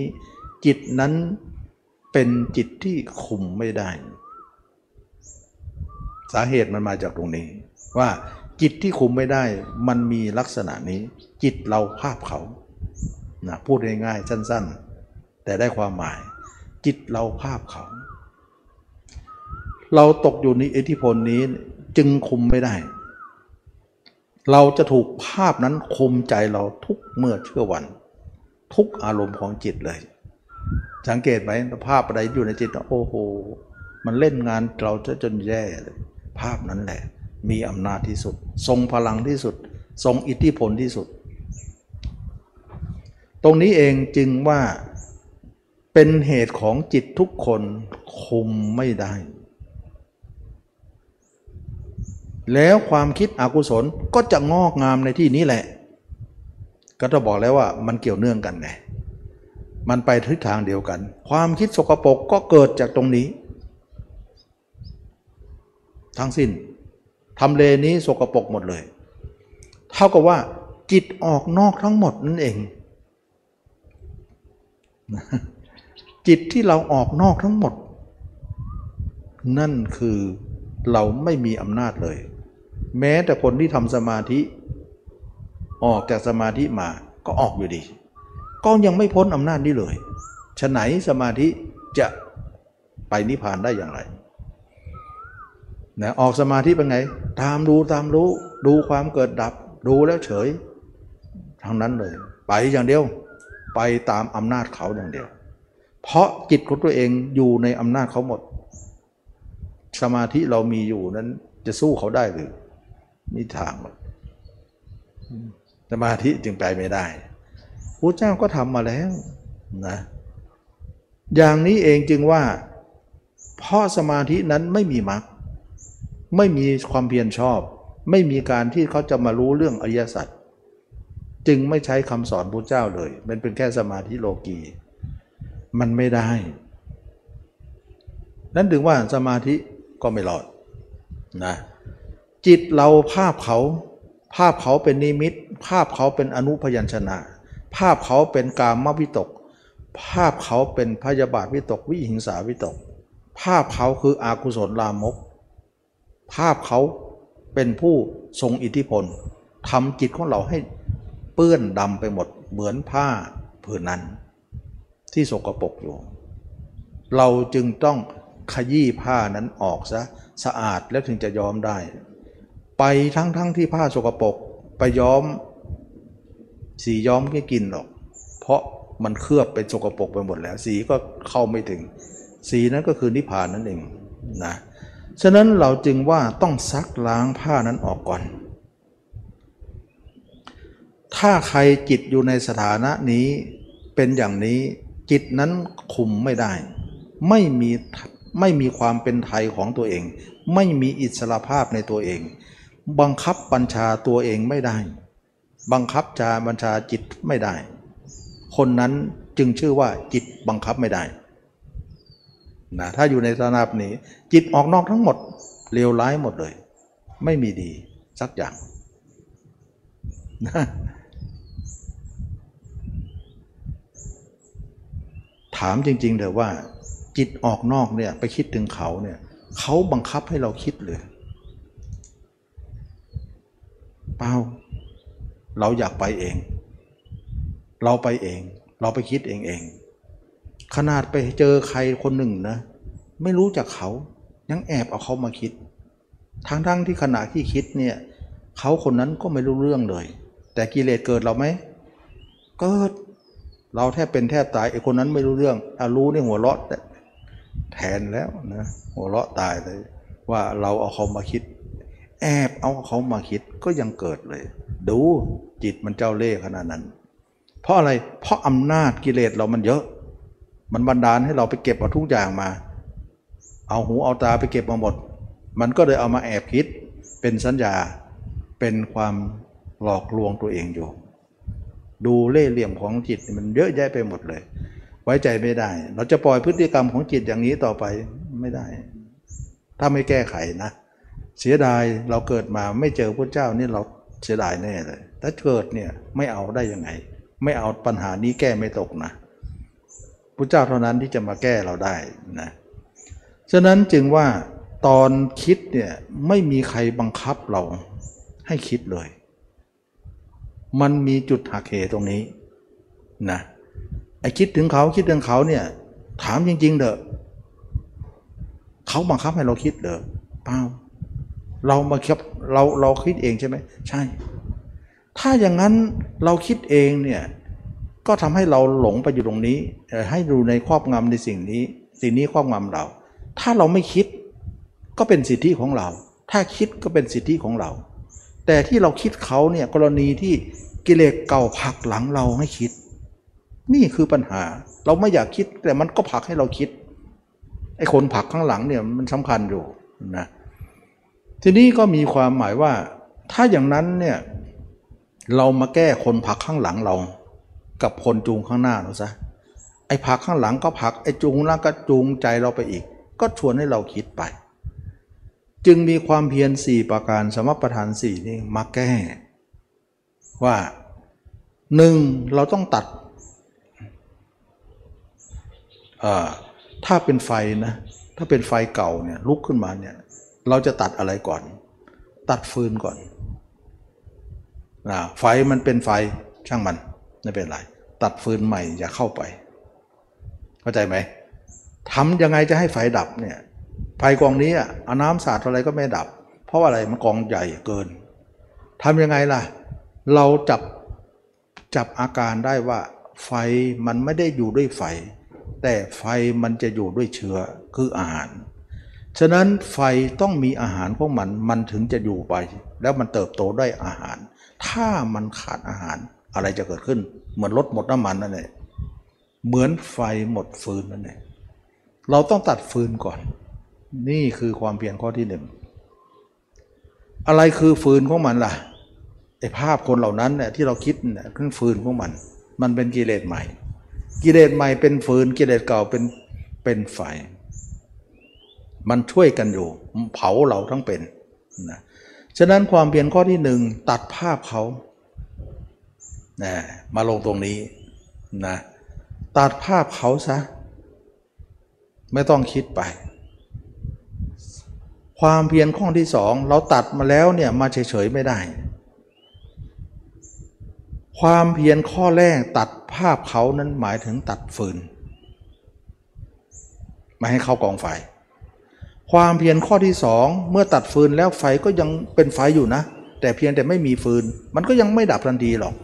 เพราะมันกองถ่านเยอะกองกองไฟมันใหญ่ ถึงแม้ว่าไม่เอาฟืนใส่มันไม่ได้ดับเดียวนั้น แต่มันก็ไม่มีอาหารอยู่กัน มันจะค่อยๆดับทีนี้เราจะรอมันดับเนี่ยเมื่อไหร่มันจะดับล่ะ มันกองโตอย่างเงี้ยถ่านมันก็แดงอยู่เนี่ยเราก็เอาน้ำสาดเลยนะเอาน้ำสาดเข้าไป เมื่อก่อนเนี่ยไฟก็เติมฟืนก็เติมน้ำก็สาดไปมันไม่ได้อย่างนั้นนะทีนี้เราก็พยายามที่จะดับน้ำนั้นระดับไฟนั้นด้วยน้ำเท่ากับว่าตัดฟืนแล้ว มันตัดไปเปาะหนึ่งแล้ว แต่ไฟก็ยังเป็นไฟอยู่ก็ต้องลดด้วยน้ำฉะนั้นเท่ากับทุกคนเนี่ยตัดภาพคนอื่นออกซะส่วนไฟเก่าของเราก็คือราคาที่มันมาจากอดีตชาตินะหลงคิดของเขามานะเยอะ เราจะเอาอสุภะเข้าไปดับ มันก็เลยเป็นที่มาว่า ตัดภาพเขาสร้างภาพเรา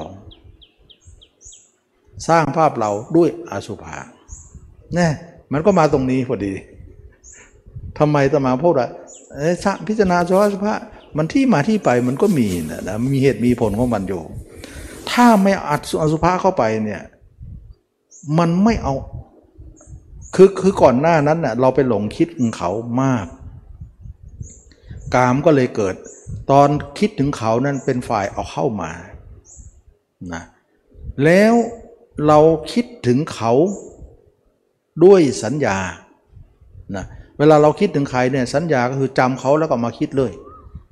ฉะนั้นเราจับพิรุษว่าสัญญานี่เนี่ยทำให้เราคิดถึงเขาอยู่ตลอดเวลา แต่เขาคนนั้นเป็นสัญญา จากคนเป็น คนที่มีชีวิตอยู่ เอามาคิดทีไรเกิดราคะโทสะโมหะหมด เราก็ต้องคิดว่าเอาสัญญามาล้างสัญญาทีนี้เราก็จะเอาเขาอีกทีหนึ่งแต่เป็นสัญญาจากคน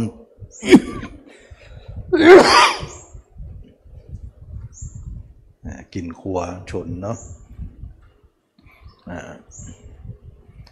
เราก็เอาสัญญาจากคนอื่น อีกทีหนึ่งก็เรียกว่า สัญญาจากคนตาย เข้าใจไหมว่า เอาสัญญาคนเป็นมาเยอะ มากุ้มลุมใจเรา แล้วก็เผาเราตลอดเลยจำใครมาก็มาคิดหมดทำให้กามมันเกิด ตอนนี้จำเอาสัญญาจากคนตายบ้าง เอามาแก้กัน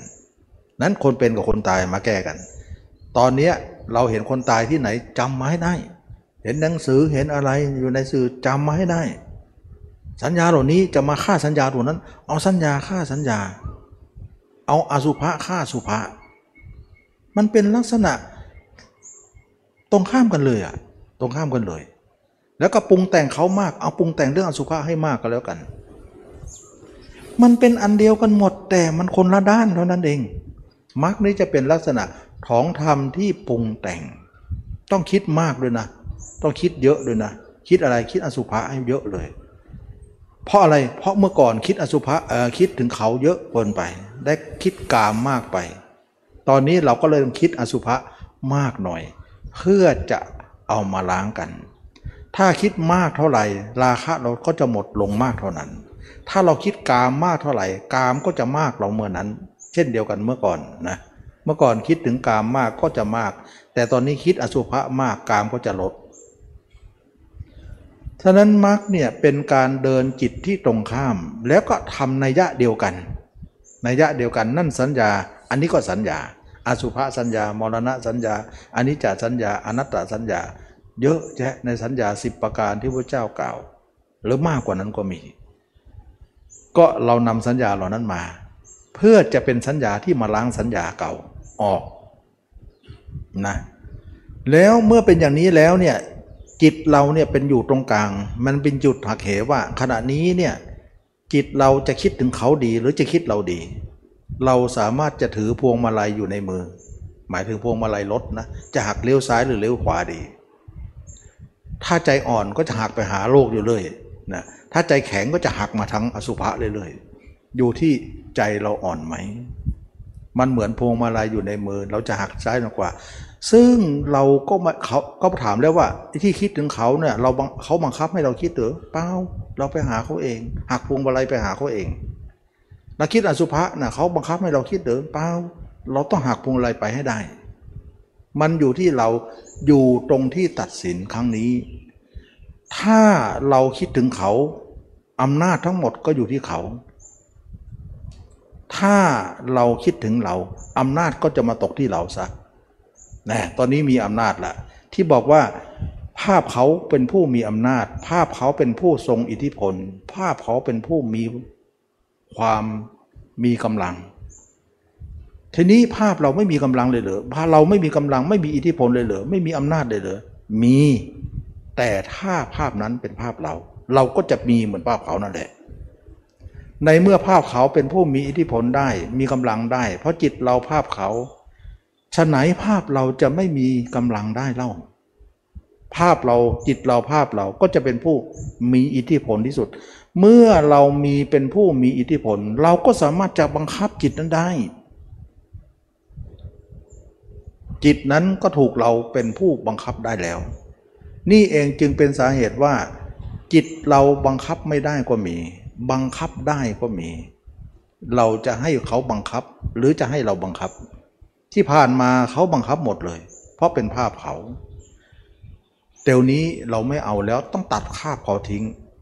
แล้วเป็นภาพเราเราจะได้บังคับบัญชาได้ ฉะนั้นพระยาเจ้าทั้งหลาย พระอรหันต์ทั้งหลายที่ท่านบังคับจิตของท่านได้ ก็เพราะเหตุนี้เอง เพราะจิตเราภาพเรา เงินเรากระเป๋าเราก็บังคับได้สิ เงินเรากระเป๋าเขาม่มีทางหรอกเขาจะจ่ายอะไรก็ได้แต่ บ่นว่าไปไม่มีทางที่จะบังคับได้ มันเป็นทฤษฎีที่ จะให้บังคับได้ก็ได้ฉะนั้นเราจึงเห็นว่าจิตบังคับได้ ถ้าเราทำทางเส้นนี้ให้เป็นทาง แล้วก็ทำให้มากในทางเส้นนี้ก็คือมากทำให้แก่กล้าจนกว่าจะถึงที่สุดก็คือพระอริยเจ้าทั้งหลาย ในที่สุดเราก็จะเป็นพระอริยเจ้าเป็นเหมือนพระอรหันต์ทั้งหลาย ตามรอยยุคลบาทไป ก็เป็นที่มาของความเพียรข้อที่สองว่า เราต้องเอาจิตมาดูตัวเรา ความเพียรข้อที่หนึ่งตัดภาพเขา ภาพเขาเป็นอกุศลสองสร้างภาพเราขึ้นมาด้วยอุบายด้วยสัญญาจำใครคนตายมาก็มานึกตัวเองเรื่อย ๆ เป็นกุศล ระหว่างที่จิตอยู่ในตัวเองทั้งวันทั้งวันเนี่ยเราไม่เคยเห็นจิตเราคิดสกปรกเลย ทั้งทั้งที่ว่าร่างกายของเราดูความสกปรกตัวเองอยู่ตลอด แปลกไหมทั้งทั้งเราดูตัวเองเนี่ยเป็นหนอนบ้าง เป็นเน่าบ้างเป็นอืดบ้างเป็นเขียวโอ้โหสกปรกมาก แต่ใจกับสะอาด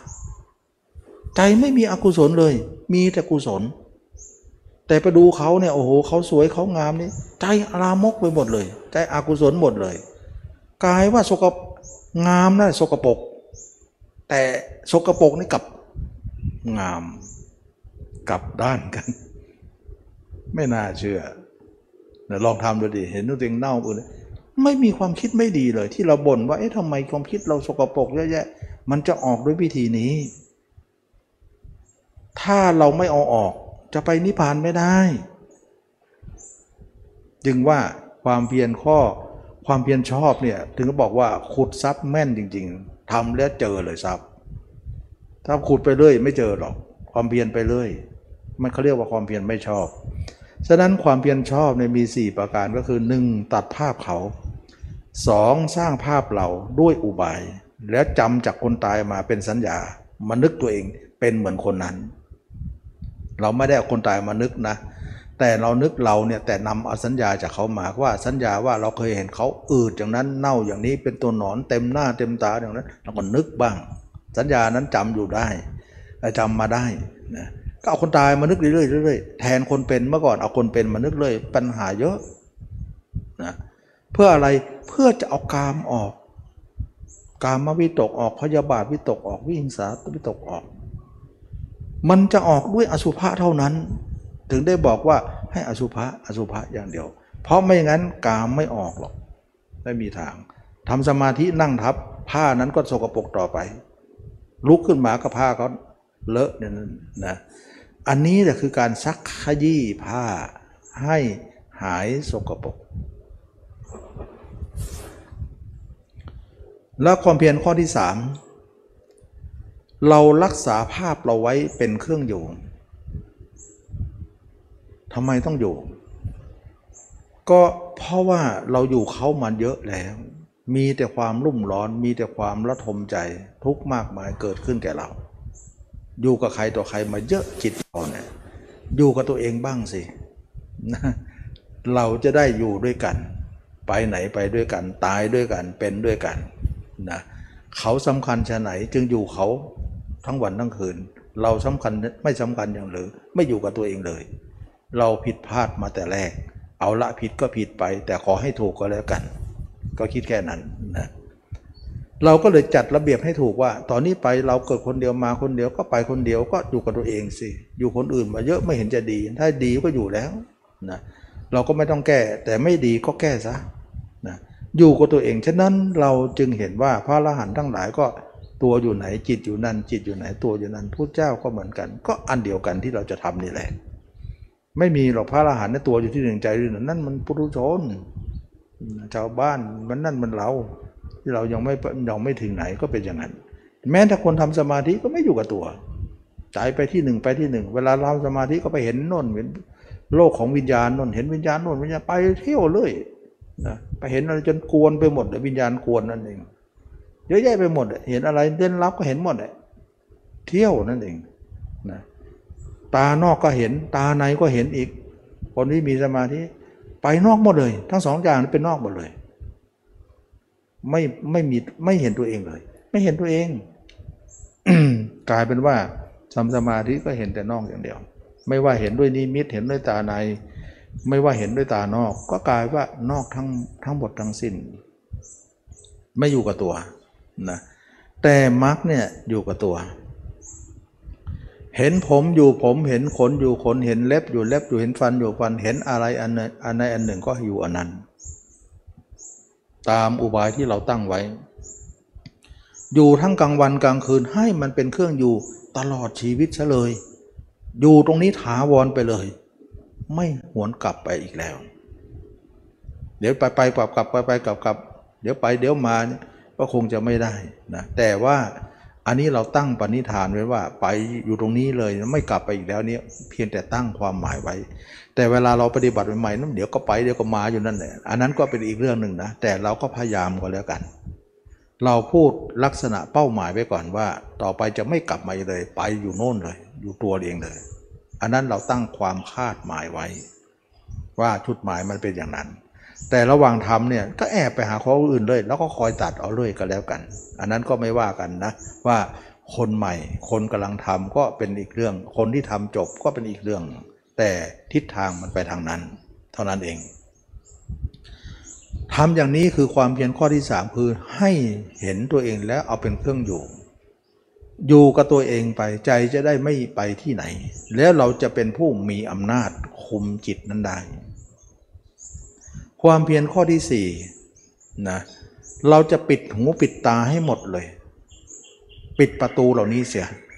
เพราะประตูเหล่านี้เป็นประตูเชื่อมโยงระหว่างจิตเรากับเขา ก็คือตาหูนี้ ตาไปเห็นอะไรก็ฝากไปเป็นสัญญาหมดเลย ตาเห็นรูปเป็นรูปเป็นสัญญา หูได้ยินเสียง สัทธสัญญา ชิวหาคณะกายะมันธรรมสัญญา ไปหมดเลยเอาสัญญานี้ก็กลายเป็นอยู่ในมโนนั่นเองนะคิดไปเรื่องสัญญาเหล่านี้ก็หลอกหลอนเราตลอด ทีนี้เราจะปิดประตูเหล่านี้ซะแต่เราไม่ต้องทำลายตาให้บอดหูให้หนวกอย่างนั้นคือปิดไม่ใช่นะเราไม่ทำอย่างนั้น พระอรหันต์ก็ไม่ทำเพียงแต่ว่าประตูมีอยู่ แต่จิตเราไม่ไป ประตูนั้นก็โมฆะแล้ว นะเหมือนศาลาหลังนี้มีอยู่ประตูมีอยู่ แต่เราไม่ยอมออกอยู่ตรงนี้ ประตูนั้นก็ชักแต่ว่าประตูก็ไม่มีผลอะไร ฉะนั้นมันไม่ได้เป็นที่ประตู แต่เป็นที่คนเข้าออกประตูนั่นคือตัวการ ประตูไม่ต้องแก้แก้คนเข้าออกนะจ๊ะต่อไปอย่าออกนะ ประตูนั้นก็จะโมฆะเองเข้าใจไหมฉะนั้นจิตเราตาหูปล่อยมันไป มีก็มีไป แต่จิตเราขอให้อยู่เนื้อหนังของเราอยู่กับตัว ก็ถือว่า ประตูนั้นก็เป็นเพียงประตูเท่านั้น ประตูก็จะปิดลงไป ฉะนั้นความเพียรข้อที่ 4 ปิดประตูเหล่านั้นด้วยอุบายนี้นะแล้วก็จะรู้ด้วยว่า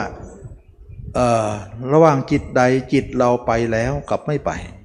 ก็สังเกตตรงที่ว่า เมื่อใดภาพเรายังมีอยู่ ภาพขณะนั้นมีอยู่ จิตเราถือว่าไม่ออกประตู แต่ขณะใดจิตเราเนี่ยไม่มีภาพเราแล้วมีภาพคนอื่นปรากฏขึ้น บัดนั้นออกประตูแล้วนะดึงกลับใหม่นะออกไปก็ดึงกลับใหม่ ออกไปก็ดึงกลับใหม่ นี่คือความเพียรประจำวันของเรา4ประการ อย่างนี้เขาเรียกว่าขุดขุมทรัพย์ที่ตรงขุมทรัพย์นะตรงหลุมพอดีเลย ตรงทรัพย์พอดีเลย จะได้ทรัพย์ได้ ไม่ขุดไปเรื่อยไปเถอยนะเสียเวลาเปล่าในการทำความเพียรไปเรื่อยไปเถอย เราจะทำความเป็น 4 ประการก็คือ 1. ตัดภาพเขาจำง่ายๆนะ ตัดภาพเขาสร้างภาพเรา รักษาภาพเราไว้ แล้วก็ปิดหูปิดตา ตัดภาพเขาเขาเรียกว่าปหานะประทาน สร้างภาพเราเรียกว่าภาวนาประทาน รักษาภาพเราไว้ให้เป็นเครื่องอยู่เรียกว่าอนุลักษณาประทาน ปิดหูปิดตาเขาเรียกว่าสังวรประทานสำรวมไว้นั่นเอง สังบองอินทรีย์สำรวมอินทรีย์นั่นเองความเพียรสี่ประการนี้ชื่อว่าชอบแล้ว หรือคนที่จำไม่ได้จำยากสี่นี่มันยากนะ เอาง่ายๆกว่านี้มีไหม ก็เอาเป็นว่าแบ่งสองกันแล้วกัน เขาสองเราสองนะเขาก็คือตัดภาพเขาซะ แล้วก็กั้นปิดหูปิดตาไว้ไม่ให้ไปนะอันนี้เขาเรียกว่า ตัดเขานี่เขาเรียกปหานาประทานนะ ปิดหูปิดตาไม่ให้ไปหาเขาเนี่ยเรียกว่าสังวรประทาน ฉะนั้นเขาในสองข้อคือปหานะกับสังวรประทานนะปหานะปาทาน สังวรปาทานก็คือตัดภาพเขาแล้วก็ปิดหูปิดตา แล้วก็สองข้อก็คือเรานะเราสองเขาสองก็คือ เราก็คือเพียรสร้างภาพเราขึ้นมา เป็นภาวนาประทาน แล้วก็รักษาภาพเราไว้อย่าให้หาย เป็นอนุรักษณาประทาน อนุรักษ์ไว้นั่นเองอนุรักษ์รักษาไว้นั่นเอง ฉะนั้นอย่างนี้ก็ก็ง่ายดีนะเขาสองเราสองเขาก็คือตัดกับปิดนะเราก็คือสร้างกับอยู่นะแบบนี้สร้างแล้วก็รักษาไว้อยู่เลยอยู่ตรงนั้น เมื่ออยู่ตรงนั้นปุ๊บเราจะเห็นว่าจิตเราเริ่มคุมได้ขึ้นมา เริ่มมีอำนาจขึ้นมา เราเห็นว่าจิตที่คุมได้และมีอำนาจได้ ก็จะเกิดขึ้นแก่เรา แต่ค่อยๆเกิด เพราะเรายังอ่อนหัดอยู่ คุมได้บ้างไม่ได้บ้างคุมได้บ้างไม่ได้บ้างก็ไม่เป็นไรแต่โดยนัยยะแล้วเริ่มคุมได้มากขึ้นเรื่อยๆต่อมาภาพเรานี่มากขึ้นมากขึ้นมากขึ้น ตอนนี้เนี่ยเห็นตัวเองเป็นอสุภะเป็นเน่าเป็นอืดเป็นพองอะไรก็แล้วแต่เห็นไปเถอะนะเพราะจะจะทำลายกามวิตกออก ปรากฏว่าเราทำไประยะหนึ่งเออจิตเราเย็นลง แล้วก็ความรู้สึกหญิงผู้ชายเราน้อยลง ไม่เหมือนเมื่อก่อน ไม่เหมือนเมื่อก่อนมันดูเหมือนมันลุงลังไปหมดเลย ตอนนี้รู้สึกความรู้สึกนี้มันมันไม่เท่าไหร่นะแล้วก็รับปันกันน้อยลงน้อยลงเท่าเห็นได้ชัด โอ้ฉันแสดงว่าได้ผลได้ผล เราทำไประยะหนึ่ง ประจวบกับว่ายิ่งสิ่งเหล่านี้น้อยเนี่ยยิ่งจิตเรามั่นขึ้น มันเป็นลักษณะเดียวกันว่า เมื่อความร้อนลดความเย็นก็ปรากฏ ความเย็นไม่ต้องวิ่งหา แต่ลดความร้อนเท่านั้น ความเย็นก็จะมาเองนะฉะนั้นจึงว่าเราไม่วิ่งหาความเย็น แต่เพียงแต่ลดความร้อน เราไม่ต้องวิ่งหาสมาธิ แต่เพียงแต่ลดกิเลสลง สมาธิก็จะมีเอง มันเป็นลักษณะว่าเมื่อก่อนเราทำสมาธิเนี่ยเราวิ่งหาสมาธิ แต่สมาธิกับวิ่งหนีเรา เราเป็นอย่างนั้นไหมแล้วเวลาเราฝึกนะเเอาจะทำสมาธิได้ใช่ไหมสมาธิจะหนีเราเลย ไม่ค่อยเข้าหรอกทำไม่ค่อยได้หรอก จิตไม่รวมหรอกมันจะฟุ้งอยู่นั่นแหละนะอย่างนี้เขาเรียกว่าทำสมาธิเราวิ่งหาเขาวิ่งหนีเพื่อจะให้เราเนี่ยไม่ให้เข้าสมาธิให้ได้ จะวิ่งหนีเราอยู่เลย แต่ตอนนี้เนี่ยเราไม่ได้ทำแบบนั้น เราเพียงแต่ว่าเราไม่ค่อยสนใจเขาเหมือนเราวิ่งหนีแต่เขาจะวิ่งหาเรา แน่เอาเป็นว่าสมาธิมาหามีที่ไหนแล้วก่อนเราไปหาสมาธิทั้งนั้น ฉะนั้นเมื่อใดคนเราเนี่ยพิจารณาร่างกายเนี่ยไม่ได้ทำสมาธิมานานแล้ว บอกแล้วว่าเวลาพิจารณาร่างกายทำความเพียรสี่ประการนี้ เราจะต้องวางสมาธิไว้ก่อน เหมือนกับเราจะซักผ้าเนี่ยเราต้องงดการนั่งทับก่อนนะอย่าไปพึ่งนั่ง อย่าไปนั่งทับ เราจะเอาผ้าไปซักก่อน ก็เลิกนั่งก่อนสิอย่าไปนั่งทำไมกันนักหนาอย่างเงี้ย ฉะนั้นเราเลิกนั่งแล้วเราเอาผ้าผืนนั้นมาซักแล้ว เราไม่สนใจที่จะนั่งทับแล้ว กลับว่าสมาธิมันมาเอง จิตของเราพิจารณาตัวบ่อยๆ พิจารณาร่างกายของเราตั้งแต่หัวถึงเท้า พิจารณาด้วยอุบายอยู่เสมอ อยู่เนืองๆเมื่อก่อนจิตเราเนี่ยปล่อยนอกไปร้อยเปอร์เซ็นต์แต่ตอนนี้เนี่ยเริ่มมีส่วนแบ่งขึ้นมา อยู่ตัวเองสักมากขึ้นมาสักห้าเปอร์เซ็นต์สิบเปอร์เซ็นต์แล้ว นะต่อมาเมื่อก่อนเนี่ยเราปล่อยร้อยทั้งร้อยเลย ตอนนี้เริ่มมีส่วนแบ่งแล้วห้าเปอร์เซ็นต์สิบเปอร์เซ็นต์ยี่สิบสามสิบสี่สิบห้าสิบเก็บหอมปลอมลิบไป วันนี้มีก้าวแรก วันนั้นต้องมีจุดที่สุดของมันร้อยลี้ยังมีก้าวแรกอยู่เราสำเร็จแน่ วันหนึ่งขึ้นมาโตขึ้นมาโตขึ้นมา จากครึ่งก็เลยครึ่งมาเรื่อยๆ จนถึงร้อยได้ นี่คือความเพียรหมดเลย ฉะนั้นเราจะต้องให้จิตเราเนี่ยเก็บออกมาอยู่ในตัวเราให้ร้อยเปอร์เซ็นต์ตอนนี้ไปอยู่เขาร้อยเรียกทีละน้อยมา ต่อมามันก็มามาเข้ามาเรื่อยๆมาเรื่อยๆมาเรื่อยๆแล้วก็เห็นตัวเองรักษาภาพไว้ เราจะเห็นตัวเองด้วยสัญญาเหล่านี้เนี่ยด้วยภาพอสุภะที่เขาเราจำจากเขามาเนี่ยประมาณจักสองหรือสามปีหรือสี่ปีนะแล้วแต่คนจะเร็วจะช้านะตอนนั้นไปแล้วเราไม่เอาใครมาอีกเลย ไม่เอาสัญญามาจากเขาเลย แต่เอาสัญญาจากตัวเองกับตัวเองพอ สัญญาว่าเราเคยเห็นตัวเองยังไงผิวพรรณยังไงผิวผิวหนังหรือหรือตับไตเส้นพุงเนี่ยเราเห็นมนุษย์อย่างไร แล้วก็ให้เห็นตัวเองเป็นสดๆเลย ไม่เน่าละอันนั้นจะรอเราอยู่ประมาณ 3-4 ปีข้างหน้า แต่สองสามปีแรกนี่เน่าอย่างเดียวเอาเขามาอย่างเดียว อันนั้นเขาเรียกว่าสัญญากับสัญญานะ แต่ต่อมาเนี่ยมาเห็นตัวเองแล้วเนี่ยสัญญากับญาณนะสัญญาก็คือสัญญาจากตัวเองว่าตัวเองเลยเห็นรูปพันธ์สันฐานตัวเองอย่างไรก็เห็นตัวเองอย่างนั้นญาณก็คือการเห็นตัวเองร่างจริงแล้ว บ้างแล้วนะเรียกเขาว่าบ้างแล้วนะคือเห็นไม่มาก แต่ก็เห็นบ้างแล้ว เห็นลางๆขึ้นมา แล้วก็รักษาความเห็นนั้นเรื่อยๆเรื่อยๆขึ้นมา ความเห็นนั้นก็จะเด่นชัดขึ้นมาชัดขึ้นมากลายเป็นเครื่องอยู่ของเรา แล้วก็จะลุกลามไปทั่วสารพังร่างกาย เห็นทั้งภายนอกเห็นทั้งภายใน เห็นทั้งตับไตเส้นพุง เห็นไปหมดเลยทั้งกลางแล้วก็อยู่ตรงนั้นเลย ปักหลักปักฐานอยู่ตรงนั้นเลย ไม่กลับไปสู่โลกอีกต่อไปฉะนั้นพระยาเจ้าตั้งแต่โสดาบันไปที่เคยบอกเสมอว่า ไม่มีจิตหวนกลับแล้ว จึงเป็นผู้ไม่ตกต่ำจึงไม่มีจิตออกนอก ทำให้พระโสดาบันจึงไม่มีจิตออกนอกได้ เพราะมันมากกว่าเกินครึ่ง นี่ยังไม่ได้ทำสมาธิเลยนะ ได้แต่มาขยี้ผ้าอย่างเดียว จิตเป็นสมาธิ จิตจนเป็นไม่ออกนอกแล้วอะเมื่อก่อนทำสมาธิยังออกทุกทีเลย ดูดิมันสงบคนละเรื่องเลย ฉะนั้นถามว่าคนไหนไม่เอาสมาธิเอาแต่มรรคเนี่ย อย่าคิดว่าเขาจะไม่มีสมาธิ ฉะนั้นสมาธิในมรรคก็มีอยู่ สมาธินอกมรรคก็มีอยู่ เขาบอกว่าไม่เอาก็คือสมาธินอกมรรคคำว่ามรรคเนี่ยมันไม่ได้พูดถึงเรื่องของสมาธิโดยตรง มีแต่ว่ามรรคมรรคแต่สมาธิซ่อนอยู่ในมรรคนั่นเอง เป็นองค์รวมของมรรค เป็นผลของมรรค ฉะนั้นสมาธิในมรรคเนี่ยเป็นสมาธิตลอดวันตลอดคืน ทั้งวันทั้งคืนเลย ก็กลายเป็นว่าเราเห็นตัวเองเต็มร้อยนะเห็นตัวเองเกินครึ่งไปแล้วเนี่ย เราก็เห็นตัวเองมากขึ้นมากขึ้นก็เห็นตัวเอง แล้วก็ค้นหาตัวเองว่าตัวเองมีอะไรเป็นแก่นสาร ปรากฏว่าเราเห็นตัวเองแล้วก็ไม่มีอะไร มีแต่กระดูกเนื้อเส้นเอ็นที่ประชุมกันอยู่ กลายเป็นมหาพุทธรูปสี่เป็นแท่ธาตุสี่ทั้งหลายประชุมกันอยู่ เมื่อก่อนเราได้แค่รู้แต่ไม่เห็น แต่บัดนี้เราทั้งรู้ทั้งเห็น เราก็เข้าใจว่า เราว่างเปล่า เราไม่มีตัวตนที่แท้จริงนะเราเรามนุษย์เราทุกคนเนี่ยมันมีสัญชาตญาณอย่างหนึ่งว่า เรามาอยู่ร่างนี้แล้วก็คิดว่าร่างนี้เป็นมีคำว่าเราอยู่นะมีคำว่าเราอยู่คำว่าเราตัวนี้เนี่ยหมายถึงตัวตนนั่นเอง อันนี้ชื่อใครชื่อเราทรัพย์สมบัติของเราคำว่าเราเนี่ยเราใช้แลกแลกเรียกตัวเองว่าเราเราอยู่เสมอ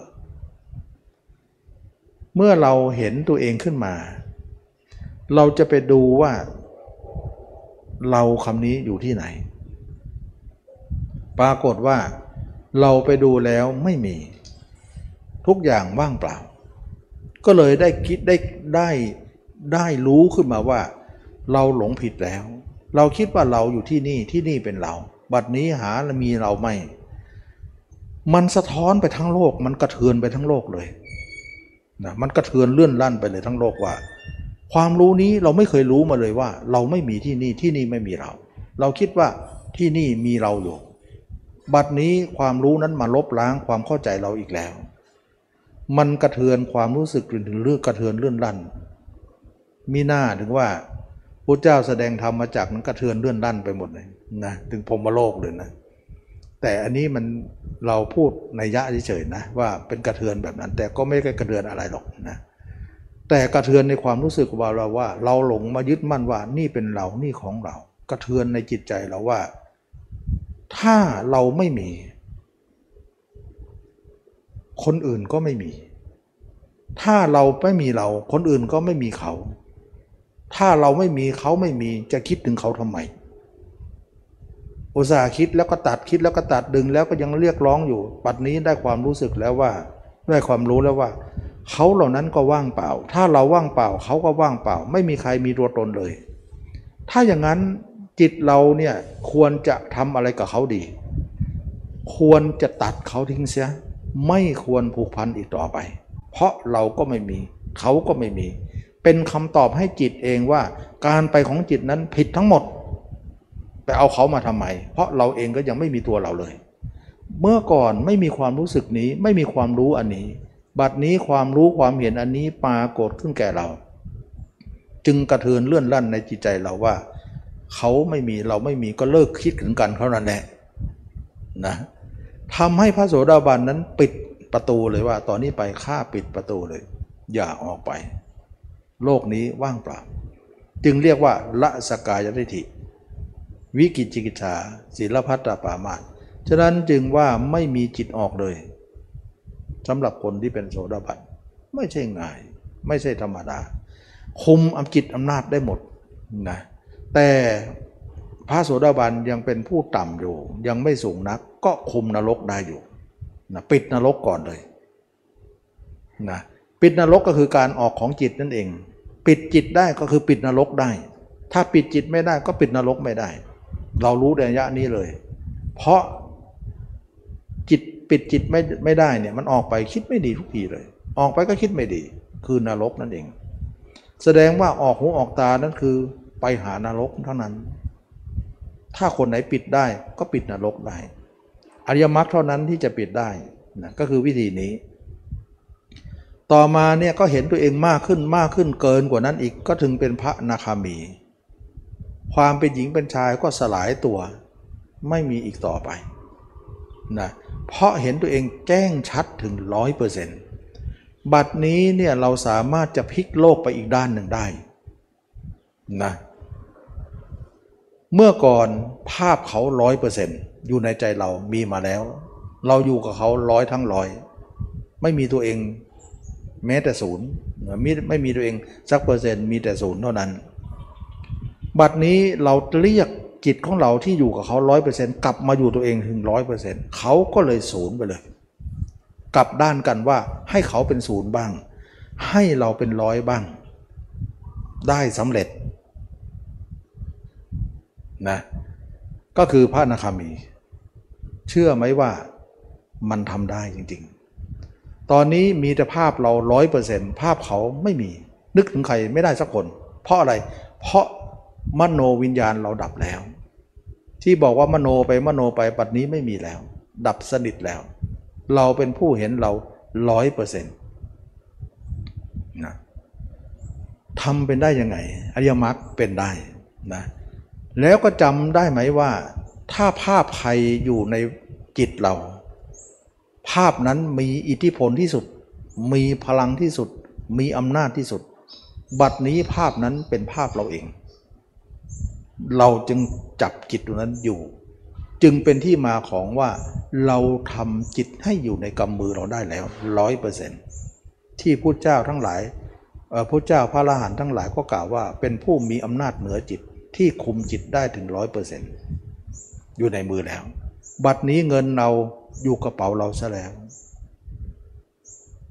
นี่คืออนุภาพของมรรคซึ่งสมาธิเป็นไปไม่ได้นะเป็นไปไม่ได้ อันนี้แหละจึงว่าเป็นการที่ทำให้เราพลิกโลกไปอีกด้านหนึ่ง ตอนนี้ไปเรานึกถึงใครไม่ได้สักคนเลย สัญญาเหล่านั้นไม่มีแล้ว มีแต่สัญญาตัวเองเท่านั้น ที่เห็นตัวเองอยู่ตลอดเวลา สัญญาด้วยญาณด้วยอันเดียวกันนะ อันนี้จึงว่าพระอรหันต์ทั้งหลาย พระยาเจ้าว่าวันวันหนึ่งมีแต่ภาพตัวเองเท่านั้น ไม่มีภาพคนอื่นเลย แม้แต่คนเดียว ไม่หลับตาหูทั้งหลาย เห็นไปก็ผ่านผ่านผ่านอย่างเดียว ผ่านหูผ่านตาไปครับไม่รับใครทั้งนั้น อย่างที่เคยบอกว่าจิตอยู่ในตัวตาหูก็โมฆะนะปรากฏว่าสมประทานสี่ทำได้สำเร็จนะความเพียรชอบส่งตัวเองมาถึงปนนี้ตรงนี้ หลังจากนั้นแล้วเราค่อยทำสมาธิฌานอีกทีหนึ่ง ตรงนี้เนี่ยพระเจ้าสอนให้พิสูจสงฆ์เนี่ยเลือกเอาว่าใครจะเอาก็ได้ ไม่เอาก็ได้ ไม่ได้บังคับนะหลังจากเราเห็นตัวเองจบแล้วเนี่ยเราก็เลิกพิจารณาตัวแล้วตอนนี้อสุภะเราเลิกเลย เพราะอะไรเพราะกามหมดเมื่อไหร่ก็เลิกเท่านั้นแหละ ไม่ใช่ว่าอสุภะนี่ตลอดชีวิตไม่ใช่ เราเอากามหมดแล้ว บัดนี้นะกามวิตกเราก็ไม่มีแล้ว คิดถึงกาม คิดถึงลามกเราไม่มีแล้ว พยาบาทวิตกก็ไม่มี วิหิงสาวิตกก็ไม่มี จิตออกนอกเราไม่มี จิตเราเป็นแต่กุศลล้วนๆเลย ไม่มีจิตอกุศลเลย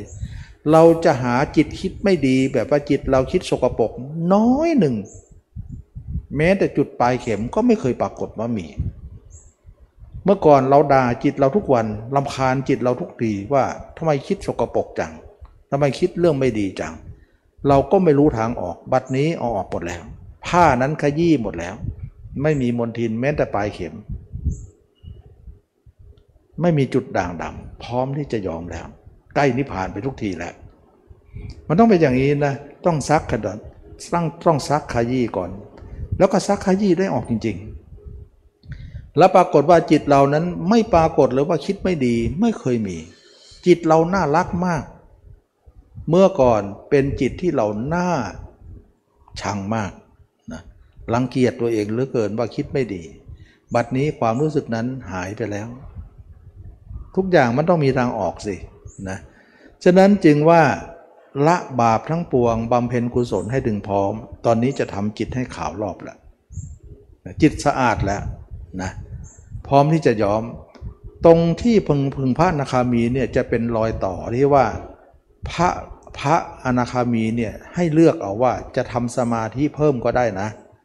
แล้วไม่ทำก็ได้นะ ก็เลยมีพิสุ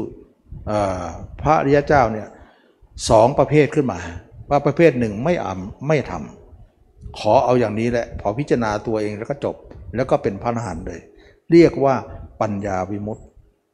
จิตท่านไม่กลับไปอีกเลยในโลกนี้ เป็นสมาธิตลอดแต่เข้าฌานลึกๆไม่ได้ แต่พระอรหันต์องค์หนึ่งเอา พระนาคามีองค์องค์อีกประเภทหนึ่งเอา ก็ทำฌานปฐมฌานทุติยฌานจตุตฌานจนถึงอรูปฌานจนถึงเนวสัญญาจนถึงสัญญาเวทยิตนิโรธเอาแล้วก็สามารถจะเอาฌานเนี่ยไปรู้เรื่องนรกสวรรค์รู้ภพชาติของตัวเอง รู้ของมิติโลกกว้างว่าอยู่กันยังไงเป็นยังไงมาเราเป็นมนุษย์ รู้แต่มนุษย์ไม่รู้โลกอื่นเลยเนี่ยเหมือนกับว่ารู้แคบไป รู้ไปถึงนรกไปถึงยันพรมโลก สามารถจะไปเที่ยวได้นะไปทั้งกายเนื้อก็ได้ ไปทั้งใจไปแต่ใจก็ได้นะเอากายทิ้งไว้ตรงนี้ เอาใจไปก็ได้ เพราะใจเรามีสองร่างอยู่แล้ว ร่างนี้ทิ้งไว้ร่างนั้นเอาไปนะแต่จะเอาไปทั้งสองร่างก็ได้เขาเรียกว่ามีอภิญญาหกวิโมกแปดปฏิสัมพิทาสี่หมดพร้อมสับแล้วก็บรรลุเป็นพระอรหันต์แต่ก็มีข้อแม้ว่า ตอนจะนิพพานจะละสังขารต้องเอาฌานเก็บไว้ในโลกต่อไป ไม่เอาไปนิพพาน ก็มีบางองค์ยังเคลียร์ตรงนี้ไม่ได้ก็ติดอยู่สุทาวาสห้าเวลาเข้าเวลาจะตายก็เข้าฌานตาย ก็ไปเกิดสุทาวาสห้าเป็นพรมชั้นสุทาวาสไม่ไปนิพพาน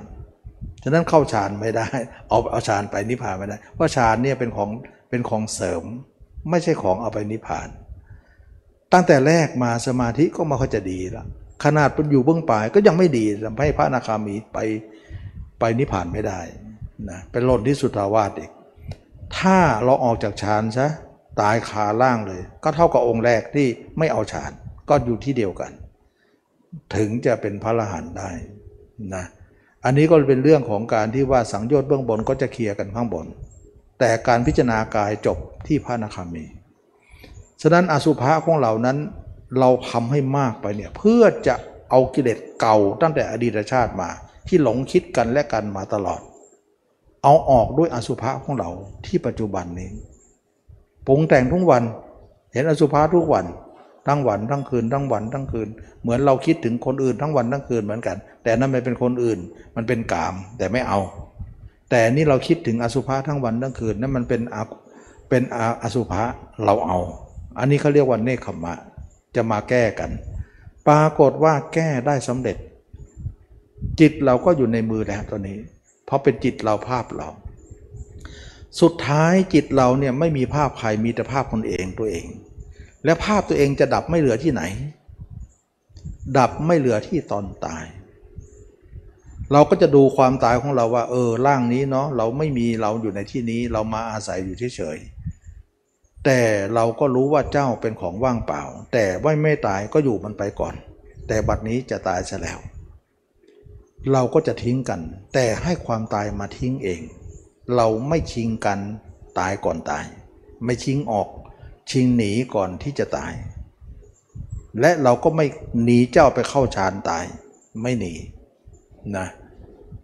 เราจะอยู่กันจนกว่าจะตายจากกัน ด้วยความตายมาตัดเราเอง ก็ดูความตายตัวเองไปว่าเมื่อสุดท้ายเราจะตายเมื่อไหร่ ก็ตายปุ๊บ ภาพเราก็จะดับไม่เหลือที่นั่น ต่อไปนั้นจิตเราก็จะไม่มีภาพเรา และไม่มีภาพใครต่อไป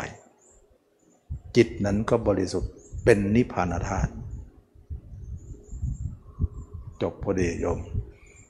อันนี้คือเรียกว่ามักนะมักที่ตมาเคย พยายามมาสอนว่าเราเจอศาสนาอยู่พระเจ้าล่วงลับดับขันก็จริง แต่ศาสนาก็ยังมีอยู่ชั้นไหนจะเอาแค่นั้นเล่า จะเอาแค่สมาธิทำไม เราเอามรรคถ้าศาสนาไม่มีแล้ว สมาธิดีที่สุด เพราะมันไม่มีมรรคแล้วไงก็คว้าสมาธินั้นดีที่สุด เหมือนพุทธเจ้า หรือฤาษีต่างๆ ยานยายามการที่ไม่มีพระเจ้าองค์ใดองค์หนึ่งมา ก็เอาสมาธิไปก่อน